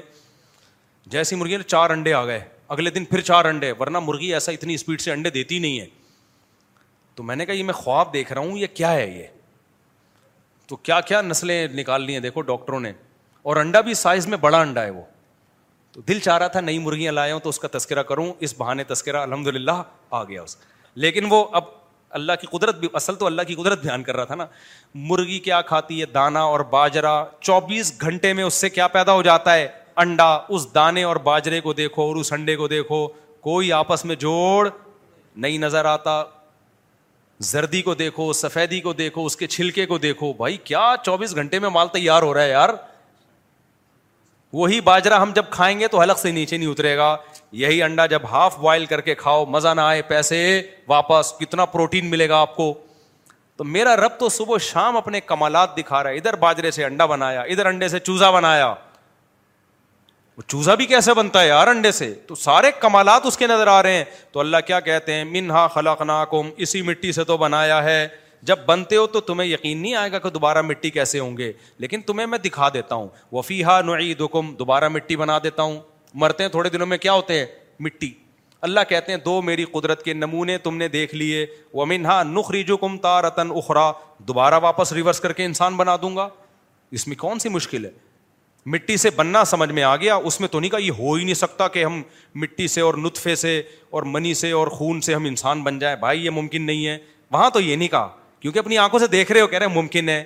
پھر جب پیدا ہو گئے، تو پیغمبر آ کے بتاتے، مر کے دوبارہ مٹی ہو جاؤ گے۔ تم کہتے نہیں، یہ تو ممکن نہیں ہے۔ لیکن مان رہے ہو کہ ممکن ہے۔ کیوں؟ اپنی آنکھوں سے دیکھ رہے ہو۔ تو اللہ کہتے تیسری دفعہ میرے کہنے سے مان لو، جو مٹی سے مٹی کر سکتا ہے، وہ دوبارہ مٹی کو انسان کر سکتا ہے۔ اس میں کون سی پرابلم ہے بھائی؟ تو یہ کوئی مسئلہ نہیں ہے اتنا بڑا جتنا اس کو بے وقوفوں اور احمقوں نے بنا لیا اور اللہ پر یہ بہت بڑا الزام ہے کہ وہ دوبارہ پیدا نہیں کر سکتا۔ اللہ کہتے کیسے انکار کر رہے ہو؟ نہنو خلق ناکم فلولا تو صدقون سورہ واقعہ کی آیتیں۔ اللہ کہتے جو لوگ آخرت کے منکر تھے، جب میں جہنم کی آگ کے پاس لے کے جاؤں گا نا ان کو، تو ان کو میں کیا کہوں گا؟ ہم نے تمہیں بنایا تھا۔ تم خود بخود نہیں بنے تھے۔ جب ہم نے تمہیں بنایا تھا، فلولا تو صدقون تم نے مانا کیوں نہیں کہ میں دوبارہ بھی بنا سکتا ہوں؟ انکار کیوں کیا تم نے؟ اپنی عقل کو اتنا اتنا آگے کیوں لے کر چلے گئے کہ میرے سے بھی آگے لے گئے اپنی عقل کو؟ اس لیے اللہ نہیں چھوڑے گا میرے بھائی، جو آخرت کا منکر ہے۔ اچھا میرے بھائی بھائی، یہ جو جن کا نام لیا، بہت بڑے بزرگ تھے۔ سمجھتے ہو؟ گزارش یہ کہ جیب میں تصویر رکھنے سے نماز ہوتی ہے یا نہیں؟ جیب کے اندر چھپی ہوئی ہو تو نماز ہو جائے گی۔ ڈیجیٹل تصویر تو ویسی ہماری رائے میں تصویر کے حکم میں داخل نہیں ہے، لیکن جو پرنٹڈ تصویر ہوتی ہے، وہ بھی وہ بلا ضرورت حرام ہے، ناجائز ہے۔ لیکن اگر جیب میں رکھی ہوئی ہے اور چھپی ہوئی ہے تو نماز ہو جائے گی، بال ہے ناجائز ہی عمل میں۔ اور اگر ظاہر ہے تو پھر نماز نہیں ہوگی۔ ہاں ضرورت کی ہو تو ایک الگ بات ہے۔ آج کل آن لائن ارننگ کا بڑا چرچا ہے، تو کیا ڈیجیٹل مارکیٹنگ سے ہمارے لیے کمائی حلال ہے؟ بھائی، حلال ہے اگر صحیح طریقے سے کر رہے ہو۔ ڈراپ شپنگ میں جس کی میں نے ڈیٹیل بتائی ہے، علماء بتاتے رہتے ہیں۔ قبضے سے پہلے نہیں بیچو، یا آپ کے وکیل کا قبضہ ہو، یا کمیشن ایجنٹ بن کے بیچو، یا بیچو ہی نہیں، بیچنے کا وعدہ کرو، بیچو جب جب قبضے میں لے لو، یہ اس کا خلاصہ ہے۔ اس طرح سے کوئی چیز بیچ رہے ہو تو جائز ہے۔ البتہ فارسٹ ٹریڈنگ جائز نہیں ہے، کیونکہ کرنسی کا کرنسی سے یا سونے کا سونے سے تبادلہ ہو رہا ہوتا ہے اور فزیکلی کوئی کوئی چیز ٹرانسفر نہیں ہو رہی ہوتی۔ مفتی صاحب، آخری سوال، میری عمر بیس سال سے میں گناہوں سے بچنے کے لیے شادی کرنا چاہتا ہوں، میں اکثر اپنے والدین سے شادی کرنے کا کہتا ہوں، تو ابو کہتے ہیں، اپنے پیروں پر صحیح طریقے سے کھڑے ہو جاؤ، تو آپ صحیح طریقے سے ایسے یوں کر کے کھڑے ہو جائیں۔ ابو بولے، دیکھو میں کہاں غلط طریقے سے کھڑا ہوں، اور پیر بھی میرے اپنے کسی سے، وسیم بھائی سے میں نے ادھار نہیں لیے یہ پیر۔ ایک ویڈیو بنا کے ابو کو بھیج دیں۔ اچھا میرے بھائی صحیح طریقے سے اپنے پیروں پہ کھڑے ہو جاؤ۔ پھر شادی کی بات کرو جبکہ میرا اپنا ٹائلز اور ماربل کی دکان ہے۔ ابے میرے بھائی، میں نے جب اپنی شادی کی ہے، میری تو بہت تھوڑی تنخواہ تھی۔ آپ کا ٹائلز اور ماربل کا بزنس ہے۔ اگر میرا ٹائلز اور ماربل کا بزنس ہوتا، میں چوتھی شادی پہلے کرتا۔ میں تو لوگوں کے حالات دیکھ دیکھ کے حیران ہو رہا ہوں۔ یار، میں بتا رہا تھا نا، میرے بارے میں لوگوں نے مشہور کر دیا کہ میری یوٹیوب سے ایک کروڑ کی ارننگ ہے۔ تو اگر یہ جھوٹی خبر ہے کاش یہ خبر میرے کنوارے پن میں جاری ہو جاتی۔ کیونکہ میرے بہت سے رشتے ارننگ دیکھ کے ریجیکٹ ہوئے ہیں کہ مفتی صاحب دکانیں پکوڑوں کی دکانیں باتیں کروڑوں کی اور دکانیں پکوڑوں کی۔ تو ہم سے تو ہماری آمدن کا جو وہ تو اب اللہ نے مجھے الحمد للہ میں یہ نہیں کہ کوئی غریب آدمی ہوں اللہ نے مجھے مالی وسعت دی الحمد للہ اور یہ جو میرے باہر کے دورے ہوتے ہیں نا، جاپان جا رہے لوگ کہہ رہے ہیں، بڑا پیسہ ہے یار، کبھی جاپان جا رہا ہے، کبھی ادھر جا رہا ہے، کبھی اپنے خرچے پہ ہوتا ہے، زیادہ تر اسپانسر ہوتے ہیں یہ۔ اور اسپانسر مجھے گھمانے کے لیے نہیں ہوتے، دین کی تبلیغ کے لیے اسپانسر کیا جاتا ہے۔ اور اسپانسر کا مطلب آنے جانے کا کرایہ وہ لوگ دیتے ہیں جو بیانات کروا رہے ہیں، تبلیغ کی نیت سے۔ باقی جو میں گھوم رہا ہوتا ہوں، یہ غریبی ہے۔ جاپان میں گھومنے کے لیے نہیں گیا تھا، جاپان میں بیانات کے لیے گیا تھا۔ اور ایک ایک دن میں دو دو بیانات ہوئے ہیں۔ ہاں بیان سے فارغ ہوتے تھے تو گھوم بھی لیتے تھے۔ تو لوگ سمجھ رہے ہیں کہ یہ عیاشیاں کر رہے ہیں جاپان میں۔ اور یہ کوئی عیاشی ہے ٹرین میں بیٹھے ہوئے، کیا عیاشی ہے یار یہ؟ یہاں سے وہاں چلے گا یہ کوئی یہ تو بے وقوفوں کا کام ہے یار، اس کو عیاشی سمجھنا۔ غریبوں والی سوچ ہے، میں صحیح صحیح بات۔ غریبوں والی سوچ۔ اس کو یہ کیا عیاشی ہے؟ تو تو میری اچھی آمدن ہے الحمد للہ غریب نہیں ہوں، لیکن اتنی نہیں کہ کروڑوں کی آمدن ہوں۔ ہاں، اچھا میں یہ جاپان والی بات مکمل کر دوں کہ لوگ اسپانسر کرتے ہیں اکثر و بیشتر تبلیغ کے لیے۔ لیکن میرے بیانات کا کوئی پیسہ نہیں ہوتا۔ اسپانسر میں یہ داخل نہیں ہے کہ میں جا رہا ہوں تو مجھے بیان پہ پیسے ملتے ہیں کہ آپ آئیں گے تو آپ کو اتنے پیسے، کیونکہ بعض خطیبوں کا یہ سیٹ اپ ہے۔ وہ جب کہیں جاتے ہیں تو ان کو اسپانسر بھی کیا جاتا ہے، پھر ان کے الگ سے پیسے بھی ہوتے ہیں۔ اس پر میری طرف سے پابندی ہے۔ سمجھتے ہو کہ نہیں سمجھتے؟ بھائی ٹھیک ہے، آپ بلا رہے ہو تو آپ خرچہ دے دو، اگر آپ بیانہ رکھوانا چاہتے ہو، تبلیغ کی نیت سے میں آ جاؤں گا۔ بس اس سے زیادہ نہیں ہے۔ باقی کوئی کسی اپنی خوشی سے تو کوئی کسی کو بھی گفٹ دے سکتا ہے۔ وہ تو یہاں بھی لوگ آتے ہیں، کوئی مٹھائی کا ڈبہ لے کر آ رہا ہے، کوئی پیسے لے کر آ رہا ہے، کوئی حلوہ لے کر آ رہا ہے، کوئی چاکلیٹ لے کر آ رہا ہے۔ وہ تو ایک الگ سی چیز ہے، وہ تو باہر ملک میں بھی ہو سکتا ہے۔ لیکن میرا کوئی بھی بیان، جتنے بھی میری تبلیغی سفر ہے سارے فری میں ہے بہت زیادہ یہ ہوتا ہے کہ وہ آنے جانے کا خرچہ اور وہاں رہائش کا خرچہ وہ لوگ اٹھاتے ہیں۔ وہ بھی خرچے کی صورت میں نہیں، رہائش دے دیتے ہیں۔ اکثر تو میں گھروں میں ہی رہتا ہوں، ہوٹلوں میں نہیں رہتا میں۔ ہاں کبھی ایسا بھی ہوتا ہے کہ میں اپنے خرچے پہ چلا جاتا ہوں۔ کبھی ایسا بھی ہوتا ہے۔ بعض جگہوں پہ تو ایسا ہوتا ہے کہ میں تبلیغ کی ضرورت محسوس کرتا ہوں۔ وہ جب مجھے بلاتے ہیں تو میں ان سے کہتا ہوں، اگر آپ کرایہ نہیں اٹھا سکتے تو یہ کہ میں خود اپنا کرایہ خرچ کر کے آؤں گا۔ یعنی یہ جو تبلیغ کے میرے دورے ہیں یہ کوئی پروفیشنل نہیں ہے جو میرا ارننگ سورس آف انکم نہیں ہے یہ۔ کیونکہ لوگ یہ بھی سمجھتے ہیں کہ شاید یہ مولانا لوگ جو جا رہے ہوتے ہیں نا اتنی تبلیغ کے لیے تو یہ کوئی ان کو کوئی یہ دین کی تبلیغ فری میں ہوتی ہے۔ ایک ہندو نے میرے بیان جاپان والے بیان میں نیچے کمنٹس کیے ہوئے تھے کہ یہ مسلمانوں کے مذہبی رہنماؤں کو دیکھو کیسے دنیا پرست ہیں، کتنی عیاشی کبھی جاپان جا رہے ہیں، کبھی آسٹریلیا جا رہے ہیں، کبھی ملیشیا جا رہے ہیں، کبھی تھائی لینڈ جا رہے ہیں۔ اور ہمارے پنڈت دیکھو۔ ایک ہندو نے کمنٹس کیے ہوئے تھے، ہمارے پنڈت دیکھو۔ تو میں اس طرح کے ہندوؤں سے یہ بات کہنا چاہتا ہوں کہ یہ اسلام کے زندہ ہونے کی دلیل ہے۔ مسلمان پوری دنیا میں ہیں اور وہ سمجھتے ہیں اسلام برحق مذہب ہے، تو لاکھوں روپے خرچ کرتے ہیں اس کی تبلیغ کے لیے۔ خرچہ اٹھاتے ہیں کہ مسلمان اسکالرس کو بلا کے ہم نے ان سے بیانات کروانے ہیں۔ اس میں نہ ان کا فائدہ ہوتا ہے دنیا کا، نہ میرا کوئی دنیا کا فائدہ ہوتا ہے۔ سمجھتے ہو کہ نہیں سمجھتے؟ دوسرے مذہبی رہنماؤں کو ان کے مریدین اتنا پروٹوکول دیتے نہیں ہیں۔ اب جاپان میں جو ہندو ہیں، وہ کبھی یہ نہیں کریں گے کہ انڈیا سے ہندو کو اسپانسر کریں اور دین کی تبلیغ کے لیے بلائیں۔ وہ اتنا پیسہ خرچ کرنے کا ان کے پاس دل ہی نہیں ہے۔ یہ دل اور جگر اللہ نے کس کو دیا ہے؟ یہ مسلمانوں کو دیا ہے۔ تو یہ اسلام کے زندہ ہونے کی دلیل ہے یہ۔ نہیں آئی، میرا خیال ہے بات۔ تبھی آپ دیکھو مفتی تقی عثمانی صاحب پوری دنیا جا چکے ہیں۔ یہ تفریحی سفر تھوڑی ان کے دنیا میں جتنے سفر ہوئے، تبلیغ کے سفر ہوئے ہیں۔ مولانا تاری جمیل پوری دنیا جا چکے ہیں، پوری دنیا کا ایک چپا بھی انہوں نے نہیں چھوڑا ہوگا۔ تو آپ کیا سمجھتے ہو یہ کیا گھومنے پھرنے گئے تھے؟ یہ تبلیغ کے لیے۔ تو جن لوگوں نے بلایا، لاکھوں روپے خرچ کیے ان لوگوں نے۔ مفت حضرت مفتی تقی عثمانی صاحب پہ بھی میرے پر بھی خرچ کرتے ہیں۔ تبلیغ یہ میرے پہ نہیں ہو رہے یہ کس پہ ہو رہے ہیں؟ یہ اسلام پہ خرچ ہو رہا ہے۔ تو کسی اور مذہب کے حاملین میں اتنا جگر ہی نہیں ہے۔ کہ وہ اپنے مذہب کی تبلیغ پہ اتنے روپے خرچ کرے یہ مسلمانوں کو اللہ نے جگر دیا ہے۔ اور تھوڑے تھوڑے تاجر بھی ٹھیک ٹھاک خرچہ کر رہے ہوتے ہیں۔ سمجھ میں آ رہی ہے کہ نہیں آ رہی ہے؟ تو بھائی، یہ اسلام کے زندہ ہونے کی دلیل ہے کہ مسلم اس کو، میں جب عالم بن رہا تھا تو میں آپ کو بتاؤں، مجھے لوگوں نے تانا دیا کہ ملا کی دوڑ مسجد تک۔ اور میرا بھی یہی خیال تھا کہ میں مسجد اور گھر کے علاوہ کہیں بھی نہیں جا سکتا۔ جاپان کا تو میں نے خواب بھی نہیں دیکھا تھا۔ مجھے کسی نے، دوسرے نے کہا کہ آپ اگر عالم بن گئے نا اور علم میں مضبوطی ہوئی، تو مفتی صاحب، مجھے وہ تو مفتی صاحب نہیں کہتے تھے لوگ۔ اس وقت جو بھی مجھے نام سے پکارا، جس نے بھی جو دوست کا بھائی کا، جو بھی کہا، اس نے کہا آپ کے پوری دنیا میں سفر ہوں گے۔ مجھے لگا کہ اس سے بڑا لطیفہ میں نے اس سے پہلے دنیا میں کبھی سنا نہیں۔ کہ میں ملا آدمی، قرآن و سنت جاننے والا، نہ کسی کمپنی میں اس سرٹیفکیٹ کی بنیاد پہ مجھے اچھی جاب مل سکتی ہے۔ پھر ہم تو روحانی عملیات والوں کے بھی خلاف ہیں۔ ورنہ مذہبی لوگ وہ روحانیت کے نام پہ ٹھیک ٹھاک نوٹ چھاپتے ہیں۔ تو ہم نے تو کیا کرنا ہے؟ ہم نے تو مدرسے سے فارغ ہو کے کوئی مسجد سنبھال کے لوگوں کو اللہ اللہ سکھانا ہے، حلال حرام کے مسئلے بتانے، مسئلہ بتانے پہ پانچ روپے بھی نہیں ملتے۔ یہاں جو ہمارے پاس مسائل آتے ہیں نا، لوگ سوال دے کے جاتے ہیں۔ ایک ایک مسئلے پہ تین تین چار چار دن بعض دفعہ تحقیق پہ لگ جاتے ہیں۔ جواب لکھا، ٹھپا لگا کے اس کو دیا، اس کا مسئلہ حل ہو گیا۔ ایسا اتنا بھی نہیں کہ کوئی پانچ روپے نکال کے دے دے اور دینا بھی نہیں ہے۔ میں کوئی یہ نہیں آر نہیں دلا رہا کہ آپ دینا شروع کر دیں۔ یہ سارے کام علما کس میں کر رہے ہوتے ہیں؟ فری میں۔ تو ہم دیکھ رہے تھے اپنے علما کو بھی، اپنے کابر کو بھی۔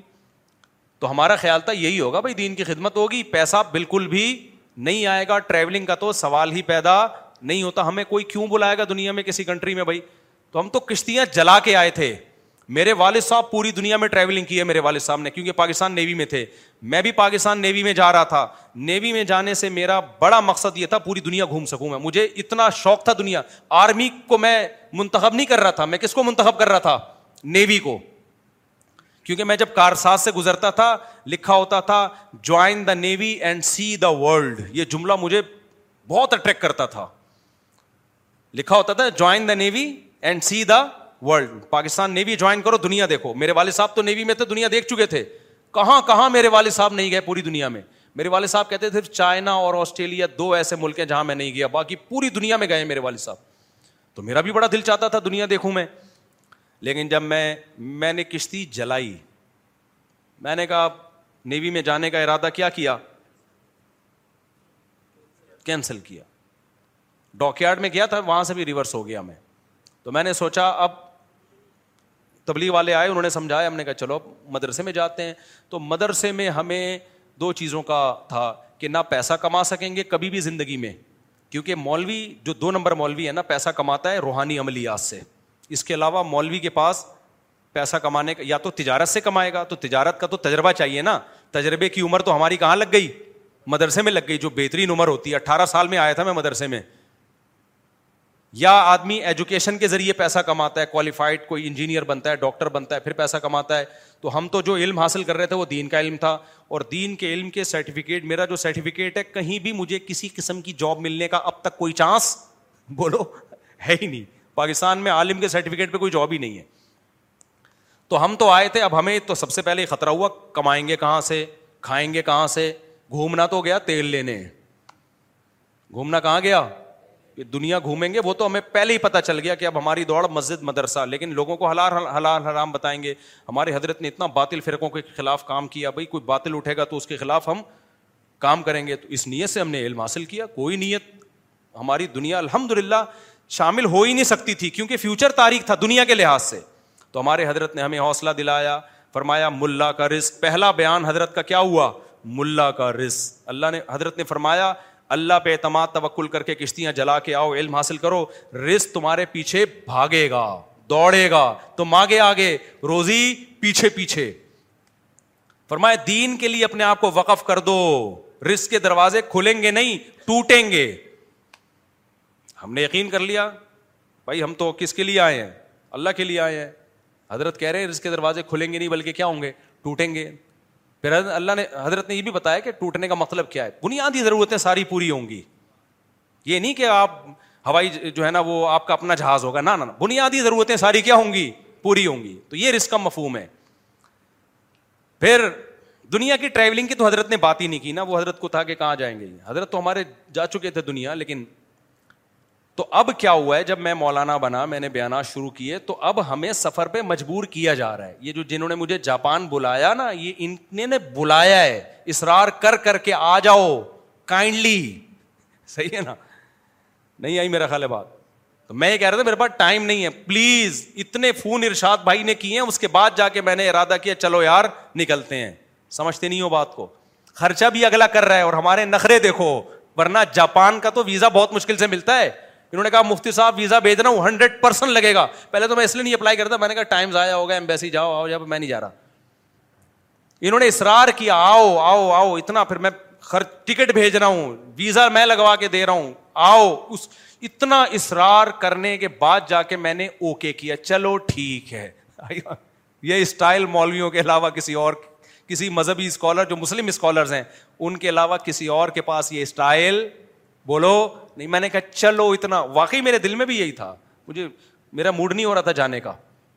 میں نے کہا، جائیں گے ویزا لگوا دیں گے، بعد میں کبھی موقع دیکھیں گے، جائیں گے۔ انہوں نے کہا، نہیں، اتنا اصرار کر کر کے بلایا۔ پھر وہ جو آسٹریلیا گیا ہوں وہاں سے، جو آسٹریلیا جنہوں نے بلایا ہے، وہ باقاعدہ جاپان مجھے گھسیٹنے کے لیے آ گئے۔ میرے ساتھ تمہارا باپ بھی جائے گا آسٹریلیا۔ نہیں آئی، میرا خیال ہے بات۔ تو وہ مجھے یاد آیا کہ یار، ہم تو سوچتے تھے، ملا کی دوڑ کہاں تک؟ اور ابھی بھی کئی ملک ایسے ہیں جن کو میں نے ڈیلے کیا ہوا ہے، جو مجھے کینیڈا بلا رہے ہیں، دس سال سے بلا رہے ہیں کینیڈا۔ نہیں آئی، میرا خیال ہے۔ انویٹیشن آئی ہوئی ہیں کینیڈا کی۔ ہم لفٹ۔ اب تو میں ان کا میسج نہیں دیکھتا کہ غصے نہ ہو جائیں۔ وہ صاحب، یار، کیا کر رہے ہو یار؟ آپ کو کب سے بلا رہا ہوں میں؟ نہیں آئی، میرا خیال ہے، بات سمجھ میں آئے گی بھی نہیں۔ تو کب سے بلا رہے ہیں کینیڈا؟ تو میں نہیں آ رہا۔ جاؤں گا میں، لیکن جائیں گے یار، ابھی ٹائم نہیں ہے ابھی۔ یو کے کتنے انویٹیشن آئی ہوئی ہیں؟ اسٹائل ہی الگ ہے۔ جائیں گے ابھی ٹائم سمجھ رہے ہو بات کو؟ جلدی سی مزہ آ رہا ہے نا تھوڑا مزہ آ رہا ہے۔ شف شف والی سرکار اللہ اس کو ہدایت دے۔ وہ بھی بہت ٹریولنگ کرتا ہے لیکن دو نمبر طریقے سے۔ پھونکے لگا لگا کے نا لوگوں کو الو بنایا ہوا اس کے تو ہوا نکالتی ہے اقرار الحسن نے۔ موقع خیر تو اور جو رسک کی بات تھی تو یہ جو ماربل والی ٹائل سے مجھے یاد آیا۔ تمہارا ماربل کا بزنس ہے، تم کم بخت ایک شادی بھی نہیں کر رہے۔ تو ہمارے پاس تو جب میں مدرسے میں لگاؤں بہت محدود تنخواہ تھی۔ ہم نے کہا، چلو سب سے پہلا کام کیا کرنا ہے؟ شادی۔ بہت محدود۔ ہمارے استاذ نے بول دیا، اتنی ملے گی جتنے میں گزارا ہو جائے۔ تو ہم نے کہا، گزارے کے لیے بھی کافی ہے۔ تو ہم نے فوراً شادی کر لی۔ بچے بھی ہم نہیں روکتے، بچے بھی ہوئے۔ پھر ہم نے کہا، چلو، جہاں ایک ہوئی ہے، وہاں۔ میرا نظریہ بن چکا تھا، میں نے پھر ایک اور کر لی، پھر ایک اور کر لی۔ تو اللہ نے رزق بھی دیتا چلا گیا، آمدن بھی بڑھتی چلی گئی۔ سمجھتے ہو کہ نہیں سمجھتے ہو، تو آپ کے سامنے الحمد للہ بیٹھا ہوا ہوں میں۔ تو اللہ پہ کچھ تھوڑا سا میں شو مارنے کے لیے نہیں کہہ رہا، ہم تو وہ صحیح توکل کرتے نہیں ہیں ٹوٹا پھوٹا توکل کی نقل ہے۔ حقیقت میں توکل ہے نہیں، نقل اتاری ہے۔ تو اس نقل پہ اللہ نے اتنا دے دیا، تو تم بھائی صحیح طرح سے اللہ پہ توکل کر لو۔ ماربل کا تمہارا، مجھے تو غصہ آ رہا ہے، بندہ ہے کہاں اس کو؟ لاؤ چمبا پلیٹ کرو اس کو۔ تیرا مالبر کا ماربل کا بزنس ہے۔ ظاہر ہے دو ٹائلیں تو نہیں رکھی ہوئی ہوں گی نا۔ کچھ دکان چھوٹی سی بھی دکان میں کچھ نہ کچھ ماربل تو ہوگا نا۔ وہ لکڑ دا کام والا تو حساب نہیں ہے نا کہیں پتہ چل رہا ہے۔ ایک آدمی رشتہ لینے کے لیے گیا نا، لڑکی والوں نے کیا کر لکڑیوں کا بزنس ہے۔ ابھی بھائی بتانا کیا بزنس ہے؟ کھڑکیاں بیچتا ہے، دروازے بیچتا ہے، لکڑیوں کا بزنس پتا چلا جامع مسجد کے باہر مسواکیں بیچتا ہے۔ تو ایسا نہ ہو آپ کا ماربل کا بزنس کا مطلب یہ کہ آپ کہیں سے دو ٹائلیں چرا کے لائے ہیں۔ اور کہیں ایسا تو نہیں ہوگا نا۔ تو ایسی صورت میں بہرحال آپ کا اگر ماربل کا بزنس ہے تو میرا ہوتا تو میں تو پتہ نہیں پہلے ہی جاپان جا چکا ہوتا۔ اور میری سن دو ہزار پانچ میں اکٹھی چار شادیاں ہو جاتی ہیں۔ تو میری تو لیٹ اس چکر میں ہوئی ہیں، کیونکہ رشتہ دیتا نہیں تھا۔ اب جا کے چوتھی مکمل ہوئی ہے، اتنے میرے جیسے آدمی کی اتنے عرصے کے بعد جا کے چوتھی ہوئی ہے۔ حالانکہ کتنی افسوس کی بات ہے نا، جو آدمی اتنی ترغیبیں دے رہا ہے۔ اب جا کے اس کی چوتھی مکمل ہوئی ہے تو یہ سارا مسئلہ ہی روکڑے کا تھا۔ روکڑے کا مسئلہ تھا۔ تو آپ کو تو روکڑے کا مسئلہ ہی حل ہو گیا۔ ماربل کا بزنس ہے۔ تو میں نہیں کہتا کہ آپ کے ابا کو آپ کو روکنے کا حق ہے۔ ابا روکیں۔ محبت سے سمجھائیں۔ نہیں ہوتا تو شادی کر کے بتا دیں کہ ابا جیسے آپ میرے ابا ہیں، اب میں بھی اس کا ابا ہوں۔ تو پوتوں سے نا ابا کو فطری محبت ہوتی ہے۔ جب وہ پوتے کو دیکھیں گے نا، دادا کو بڑی محبت ہوتی ہے۔ یہ بہت اللہ نے پیارا رشتہ بنایا، نانا، نانی، دادا، دادی کا۔ میری بھی نواسی آتی ہے نا، چھوٹی نواسی ہے۔ تو میں آپ کو بتاؤں، مجھے اپنے بچوں سے جتنی محبت ہے نا، میں اس سے بھی اتنی ہے۔ بلکہ اس میں ایک مزے کی چیز یہ ہوتی ہے کہ رسپانسبلٹی ہماری نہیں اپنے بچوں کی تو ٹینشن بھی ہم نے اٹھانی ہے نا۔ پوتے نواسوں کی ٹینشن آپ کی نہیں ہے، صرف محبت آپ دو ان کو۔ ٹینشن کون اٹھائے گا؟ اس کی ماں اور اس کا باپ۔ یہ ایک الگ سے سہولت اللہ نے دی ہے۔ تو جوانی میں دادا بنو، جوانی میں نانا بنو۔ سمجھتا نہیں ہے نا بات کو؟ تو اللہ نے بڑی محبت رکھی ہے، پوتے نہیں بڑی رونق ہے یہ انٹرٹینمنٹ کا اس سے بہتر ذریعہ دنیا میں کوئی ہے نہیں۔ دیکھا نہیں دادا، دادی، نانا، نانی کیسے اپنے پوتے نواسوں کو اور یہ سائنس کتنی ترقی کر لینا، نیچر چینج نہیں ہوتی۔ جاپانی عورت آج بھی پوتے نواسوں کو ترستی ہے۔ مرد بھی ترستا ہے۔ نتیجہ کیا؟ گڑیا لے کے گھوم رہے ہوتے ہیں پھر وہ۔ دادیوں کی گود میں ڈال پکڑائی بھی ہوتی ہے۔ چاہے وہ کتنی بڑی سائنٹسٹ ہو۔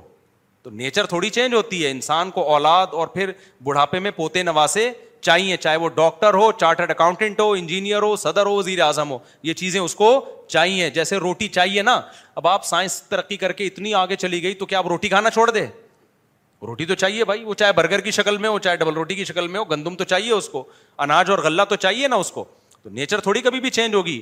تو جیسے بھوک کے وقت اس کو کھانا چاہیے، اسی طرح میرے بھائی، اس کو ایک ٹائم کے بعد اولاد چاہیے، اور جب بوڑھا ہو جائے تو پوتے نواسے چاہیے اس کو۔ یہ فطرت چینج نہیں ہو سکتی، تو جو ماربل کا بزنس کر رہا ہے، وہ ابا کو محبت سے سمجھائے، ابا پھر بھی نہ شادی کرنے دیں، تو کر کے بتا دے، ابا ہو گئی ہے۔ کیا کریں گے ابا؟ چمبے لگائیں گے، تو کھا لو ابا کا چمبا۔ میں نے بتایا بیزتی صرف اس وقت تک محسوس ہوتی ہے جب تک عزت ہو۔ جب تھوڑے دنوں میں عزت ختم ہو جائے گی، تو بیزتی فیل ہونا بھی کیا ہو جائے گی؟ ختم ہو جائے گی۔ یہ جملہ یاد رکھو۔ رشوت دینے والا، لینے والا دونوں جنم میں ہم رشوت دینا نہیں چاہتے، مگر ہمارے اداروں میں رشوت کام نہیں ہوتا جائی، اپنے جائز حق کی وصولی کے لیے رشوت دے سکتے ہیں آپ۔ پھر لینے والے کو گنا ہوگا، دینے والے کو نہیں ہوگا۔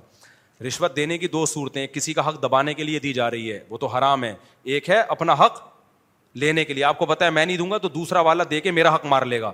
تو اپنا حق دینے کے، لینے کے لیے رشوت دینا جائز ہے۔ تو گورنمنٹ یہاں میرے ایسے بیانات پہ پھر یہ لوگ بولتے ہیں، یہ لوگوں کو رشوتیں دینے کی ترغیب دے رہا ہو بھائی، آپ آفیسر کو کنٹرول کرو نا کہ رشوت لیے بغیر اس کا کام کرے۔ اپنا نظام ٹھیک نہیں کرتے اور لوگوں کو، لوگوں پہ حلال کے دروازے روک رہے ہو آپ۔ مفتی صاحب اگر دیندار علماء مدارس کے لوگ باطل کے خلاف حکمت عملی کے بجائے کچھ افراد کی قربانیاں دے کر حق بلند کریں تو کم از کم عوام کے سامنے حق باطل واضح ہو جائے گا۔ دیکھو، قربانیاں دینے سے اگر حق باطل واضح ہو اور چینجنگ آنے کا کا امید ہو تو پھر قربانی دینی چاہیے۔ لیکن اگر قربانی دینے کا نتیجہ یہ نکلے کہ چار چھ آدمی جو ذرا جوشیلے کچھ کر سکتے تھے وہ بھی ضائع ہو جائیں گے اور اب یہ آواز بالکل ہی دب جائے گی تو پھر ایسی قربانی دینا جائز ہی نہیں ہے۔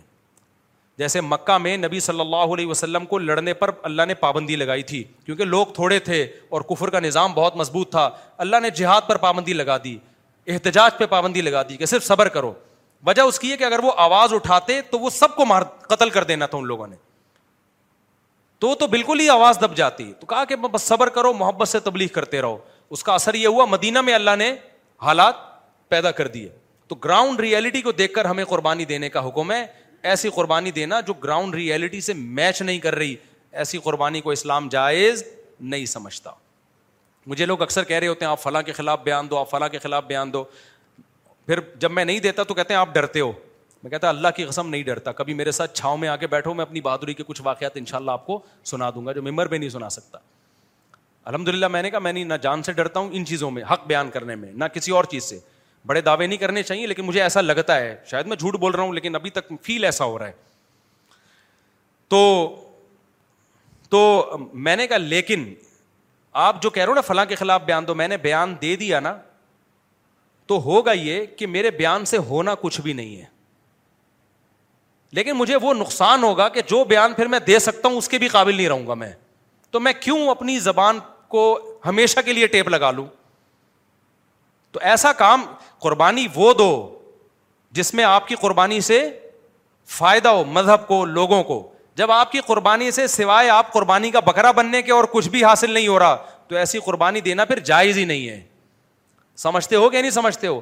دیکھو، قرآن مجید میں اللہ نے بیان کیا جو میدان جنگ میں منہ موڑے گا نا۔ تو اس پر اللہ کا غضب آئے گا۔ یہ قرآن کی آیت ہے، سورہ انفال کی۔ یوم دب رہو اللہ متحر او متحزن فقط با ابھی غزب من اللہ وہ اللہ کے غضب کو لے کے لوٹے گا۔ اس آیت کی بیس پر پوری امت کا اتفاق ہے کہ میدان جنگ میں جب آپ اتر گئے تو آپ کو قربانی دینی پڑے گی۔ جان کے خوف سے آپ بھاگ نہیں سکتے۔ لیکن دوسری طرف فقان اس آیت کی تفسیر میں لکھا ہے کہ اگر آپ کو یقین ہے اگر آپ کو یقین ہے کہ میں بالکل اکیلا ہوں اور میری قربانی دینے سے صرف میرے مرنے کے علاوہ کچھ بھی حاصل نہیں ہوگا، تو پھر بھاگنا جائز ہے، بلکہ واجب ہے۔ کیونکہ پھر آپ کے نقصان سے آپ کی قوم کا نقصان ہے۔ ایک مجاہد کم ہو جائے گا، ایک فوجی کم ہو جائے گا۔ ایسے موقع پہ کیا؟ کیونکہ یہ جان بچانے کے لیے بھاگنا نہیں ہے، بلکہ اپنی آرمی کو، اپنے جو فوج ہے، اس کو کمزور ہونے سے بچانے کے لیے بھاگنا ہے۔ سمجھ میں آ رہی ہے بات کہ نہیں آ رہی ہے؟ لہذا میدان جنگ میں کوئی اکیلا رہ گیا ہے نا اگر؟ اور قرآن نے بھی اس کا ذکر کیا متحزن الافیتن کہ اپنے جو جو لوگ ہیں نا، ان کی چھاؤں لینے کے لیے بھاگ رہے اگر، تو پھر جائز ہے۔ کیونکہ پھر اکیلا رہنے میں آپ کتنے لوگوں کا نقصان کر دو گے؟ ایک اکیلا آدمی، چھ آدمیوں کا مقابلہ تھوڑی کر سکتا ہے، تو وہاں بھاگنا ہی ضروری ہے۔ وہاں کوئی کیا میں اپنی قوم کے لیے قربانی دوں گا، تو کوئی عقل مند کہے گا، یہ اس قربانی کا، تیری قوم کو کوئی فائدہ نہیں ہوگا، بلکہ قوم کا تجھ پہ جو خرچ ہوا ہے نا تیری شہادت سے وہ سارا خرچہ ضائع ہو جائے گا۔ قوم بھی یہ چاہے گی، بھائی تو بھاگ کے آ جا۔ تو ایک آدمی چھ سے تھوڑی مقابلہ کرے گا۔ تو مقابلے میں دو سے کر سکتا ہے، تین سے کر سکتا ہے، بہت چار سے کرے گا۔ چھ ہو گئے تو اس کا مطلب ان کا کچھ نہیں بگڑے گا۔ یہ کیا ہو جائے گا؟ شہید۔ اور قرآن نے بھی اس کا تذکرہ کیا ہے کہ دشمن تم سے دگنا ہو تو تم نے لڑنا ہے۔ اگر دگنے سے بھی زیادہ ہے تو سورہ انفال میں اللہ کہتے ہیں، پھر پھر جہاد نہیں ہے۔ ہاں دفاعی میں تو الگ بات ہے۔ دفاعی میں تو ہر قیمت پہ لڑنا ہے، کیونکہ وہ تو آپ کو مار رہا ہے نا۔ اقدامی جہاد میں اللہ نے کیا کہا؟ سورہ انفال کی آپ آیتیں پڑھ لیں کہ این یکم یکم من کم الف یغلب الفینی ایک ہزار کو دو ہزار پہ غالب کروں گا۔ اگر ایک ہزار ہو اور وہاں سے دو ہزار ایک ہے پھر اللہ کہتا ہے، پھر نہیں لڑنا۔ پھر، کیونکہ اللہ نے دنیا کو اسباب کے ساتھ جوڑا ہے۔ تو اسباب کے ساتھ دنیا جڑی ہوئی ہے۔ تو آپ کہہ سکتے ہو جب اسباب کے ساتھ جڑی ہوئی ہے تو ہزار بھی دو ہزار کا مقابلہ نہیں کر سکتے۔ بھائی وہ اللہ کے لیے نہیں لڑ رہے، وہ دنیا کے لیے لڑ رہے ہیں۔ اور آپ کس کے لیے لڑ رہے ہو؟ اللہ کے لیے۔ تو تقوے کا بھی آپ کو فائدہ ہوگا۔ لیکن دنیاوی اسباب بھی اختیار کرنے ہیں۔ تو ان کے مقابلے میں آپ کی قوت آدھی ہے تو آپ لڑو گے۔ آدھے اسباب سے اور آدھے کس سے؟ جو اللہ کے نام پہ لڑ رہے ہو تو اس نام کا فائدہ ہوگا۔ تو خالی اللہ کا نام بھی نہیں ہے کہ ایک آدمی تلوار لے کے چلا گیا سو سے لڑنے کے لیے کہ میں اللہ کے نام پہ لڑ رہا ہوں۔ ٹھیک ہے نا؟ ایسا بھی نہیں ہے۔ اور ایسا بھی نہیں ہے کہ جب تک سو ان جیسے نہ ہو آپ لڑ نہیں سکتے۔ نہ نہ پھر اسلام کا کیا فائدہ؟ تو قرآن نے بڑی بیلنس بات کر دی کہ آدھے ہو دشمن کے مقابلے میں تو لڑنا پڑے گا۔ تو یہ صرف دشمن کے مقابلے میں نہیں ہے، ہر جگہ یہ اصول اپلائی ہوتا ہے کہ آپ اپنے سے زیادہ طاقتور سے پنگا لیں۔ جب کم سے کم آپ میں اور اس میں پچاس اور ایک اور دو کا ریش ہو۔ اگر طاقتور آپ سے بیس گنا یا سو گنا زیادہ طاقتور ہے۔ آپ کو بتایا پنگا لینے کی ابتدا میں کروں گا، اس کے بعد پھر مجھ سے جو پنگا لیا جائے گا، تو وہ میں افورڈ، وہی بھینس والا قصہ ہو جائے گا۔ وہ قصہ کیا ہے؟ بس سنا کے بیان ختم کرتا ہوں، بہت ہو گیا بھائی۔ وہ ایک آدمی کو حکیم صاحب نے، حکیم صاحب کے پاس ایک آدمی ہے میری بھینس کا پیٹ خراب ہے۔ حکیم صاحب نے کہا جلا باور دوا دو، ایک دفعہ پیٹ بھینس کا صاف ہونا بہت ضروری ہے۔ جمال گوٹا کھلاؤ اس کو۔ پاؤڈر بنا کے نا، جمال گوٹا۔ کیونکہ گولیاں تو کھائے گی نہیں، پاؤڈر بناؤ۔ اب بھینس کا جمال گوٹا آپ کو پتا ہے، ایک آدمی کو اگر آدھے جمال گوٹے سے موشن لگتے ہیں تو بھینس کے لیے کم از کم دس گولیاں چاہیے۔ تو اس دیہاتی نے کہا کہ بھینس کو یہ پاؤڈر کھلاؤں گا کیسے؟ وہ تو منہ سے نکال دے گی۔ حکیم صاحب نے کہا، پائپ بھینس کے منہ میں ڈالو اور اس پائپ میں دس گولیوں کا پاؤڈر بنا کے ڈالو۔ ادھر سے زور سے پھونک مارو تو وہ سارا جمال گوٹا کہاں چلا جائے گا؟ قربانی دے رہے ہیں نا پھونک مارنے کی قربانی۔ کبھی پھونکو والی سرکار کو بولو، یہ والا پھونک لگائیں آپ۔ تو تبھی پھونکو والی سرکار بھینسوں کو پھونک نہیں رہے اس کو پتہ لینے کے دینے پڑ سکتے ہیں۔ اب کیا ہوتا ہے میرے بھائی؟ تو کیا ہوا؟ وہ بندہ گیا، یہ نسخہ لے کے اس کے بعد آیا ہی نہیں۔ حکیم صاحب نے کہا، پتہ نہیں، عرصہ ہو گیا، بندہ ہی مارکیٹ سے شارٹ ہے، اس کے گھر گئے۔ دیکھا، مرنے کے قریب ہے، ہڈیوں کا ڈھانچہ بنا ہوا ہے۔ تو حکیم صاحب نے پوچھا کہ تم نے جمال گوٹے کی دس گولیاں لی تھیں؟ اس نے کہاں لی تھی حکیم نے کہا، تم نے اس کا پاؤڈر بنایا تھا، اس نے کہاں بنایا تھا؟ حکیم نے کہا، بھینس کے منہ میں پائپ رکھا تھا، اس نے کہاں رکھا تھا؟ حکیم صاحب نے کہا، پاؤڈر پائپ میں ڈالا تھا، اس نے کہاں ڈالا تھا؟ حکیم صاحب نے کہا، پھونک ماری تھی، اس نے کہا، پہلے بھینس نے پھونک مار دی تھی۔ پائپ پہ منہ لگایا جیسے ہی میں نے، تو پھونک پہلے کس نے مار دی؟ بھینس نے۔ تو موشن لگے ہوئے اور انا للہ ہونے کا ٹائم آ چکا ہے۔ اس سے پتا چلتا ہے، بھائی، اپنے سے دس گنا زیادہ پاور سے پنگا لو، ضرور لو، جب اس پنگے سے قوم کو فائدہ۔ تو پھر آپ شہید ہو جاؤ، مر جاؤ، قوم کو کیا ہوگا؟ فائدہ۔ لیکن اگر قوم کو فائدہ نہیں ہو رہا، آپ کو شہید ہونے کے علاوہ کخ بھی حاصل نہیں ہو رہا، تو پھر یہ حماقت مت کرو، ورنہ وہی قصہ ہوگا کہ بھینس نے پہلے پھونک لگا دی۔ سمجھتے ہو کہ نہیں سمجھتے؟ ایک صاحب مجھے کہنے لگے، ایک مولوی صاحب تھے کہنے لگے میں ابھی فلاں پولیس تھانے والا ایس ایچ او اس کے خلاف ابھی تقریر کرنے لگا ہوں۔ میں نے کہا نہیں کر، وہ ایسی سزا دے گا نا تجھے، کوئی پولیس والوں کے پاس اتنے اختیارات ہوتے ہیں، کوئی بھی کیس بنا کے ڈال دیا۔ بہت اچھل رہے تھے، میں یوں کروں گا، میں یوں کروں گا۔ میں نے کہا میرے بھائی، تو جو بھی کرے گا نا، وہ وہ تقریر نہیں کرے گا۔ ٹھیک ہے۔ تو تو ممبر پہ تقریر کرے گا اور بگاڑ اس کا کچھ بھی نہیں سکتا ہے۔ اور وہ تقریر نہیں کرے گا۔ وہ دو موبائلیں بیٹھے بھیجے گا اور تمیز سے اٹھا کے آپ کو لاک اپ کر دے گا۔ اور پھر آپ صفائیاں ہی دیتے رہو گے، میں نے یہ کیا، میں نے اور پھر ہوگا یہ کہ آپ کے سافٹ ویئر اپڈیٹ کر کے آپ کو بھیج دے گا۔ اور پھر اگلے ہفتہ آپ کا پورا بیان ایس ایچ او کے فضائل پر ہوگا۔ اور ہوا ایسا لوگوں کے ساتھ۔ بولے کسی پاورفل کے خلاف، انہوں نے اٹھا کے اس کے سافٹ ویئر اپڈیٹ کیے اور اپڈیٹ کر کے پورا بیان ایک سو اسی ڈگری پہ کیا ہو گیا؟ چینج ہو گیا۔ یا تو پھر اتنا تب پڑے گا پھر اس پہ ڈٹے رہو۔ تو جب اتنا تپڑ نہیں ہے تو وہ کام کرتے کیوں جو افورڈ نہیں کر سکتے؟ اپنی اوقات میں رہو بھائی۔ ہاں جہاں ٹائم آیا کہ یار قربانی دینے کا قوم کو فائدہ ہوگا، وہاں پھر پیچھے ہٹنا بزدلی ہے۔ پھر وہاں کر گزرو، پھر وہاں نہیں ڈرو۔ اللہ تعالیٰ سمجھنے کی عمل کی توفیق عطا فرمائے۔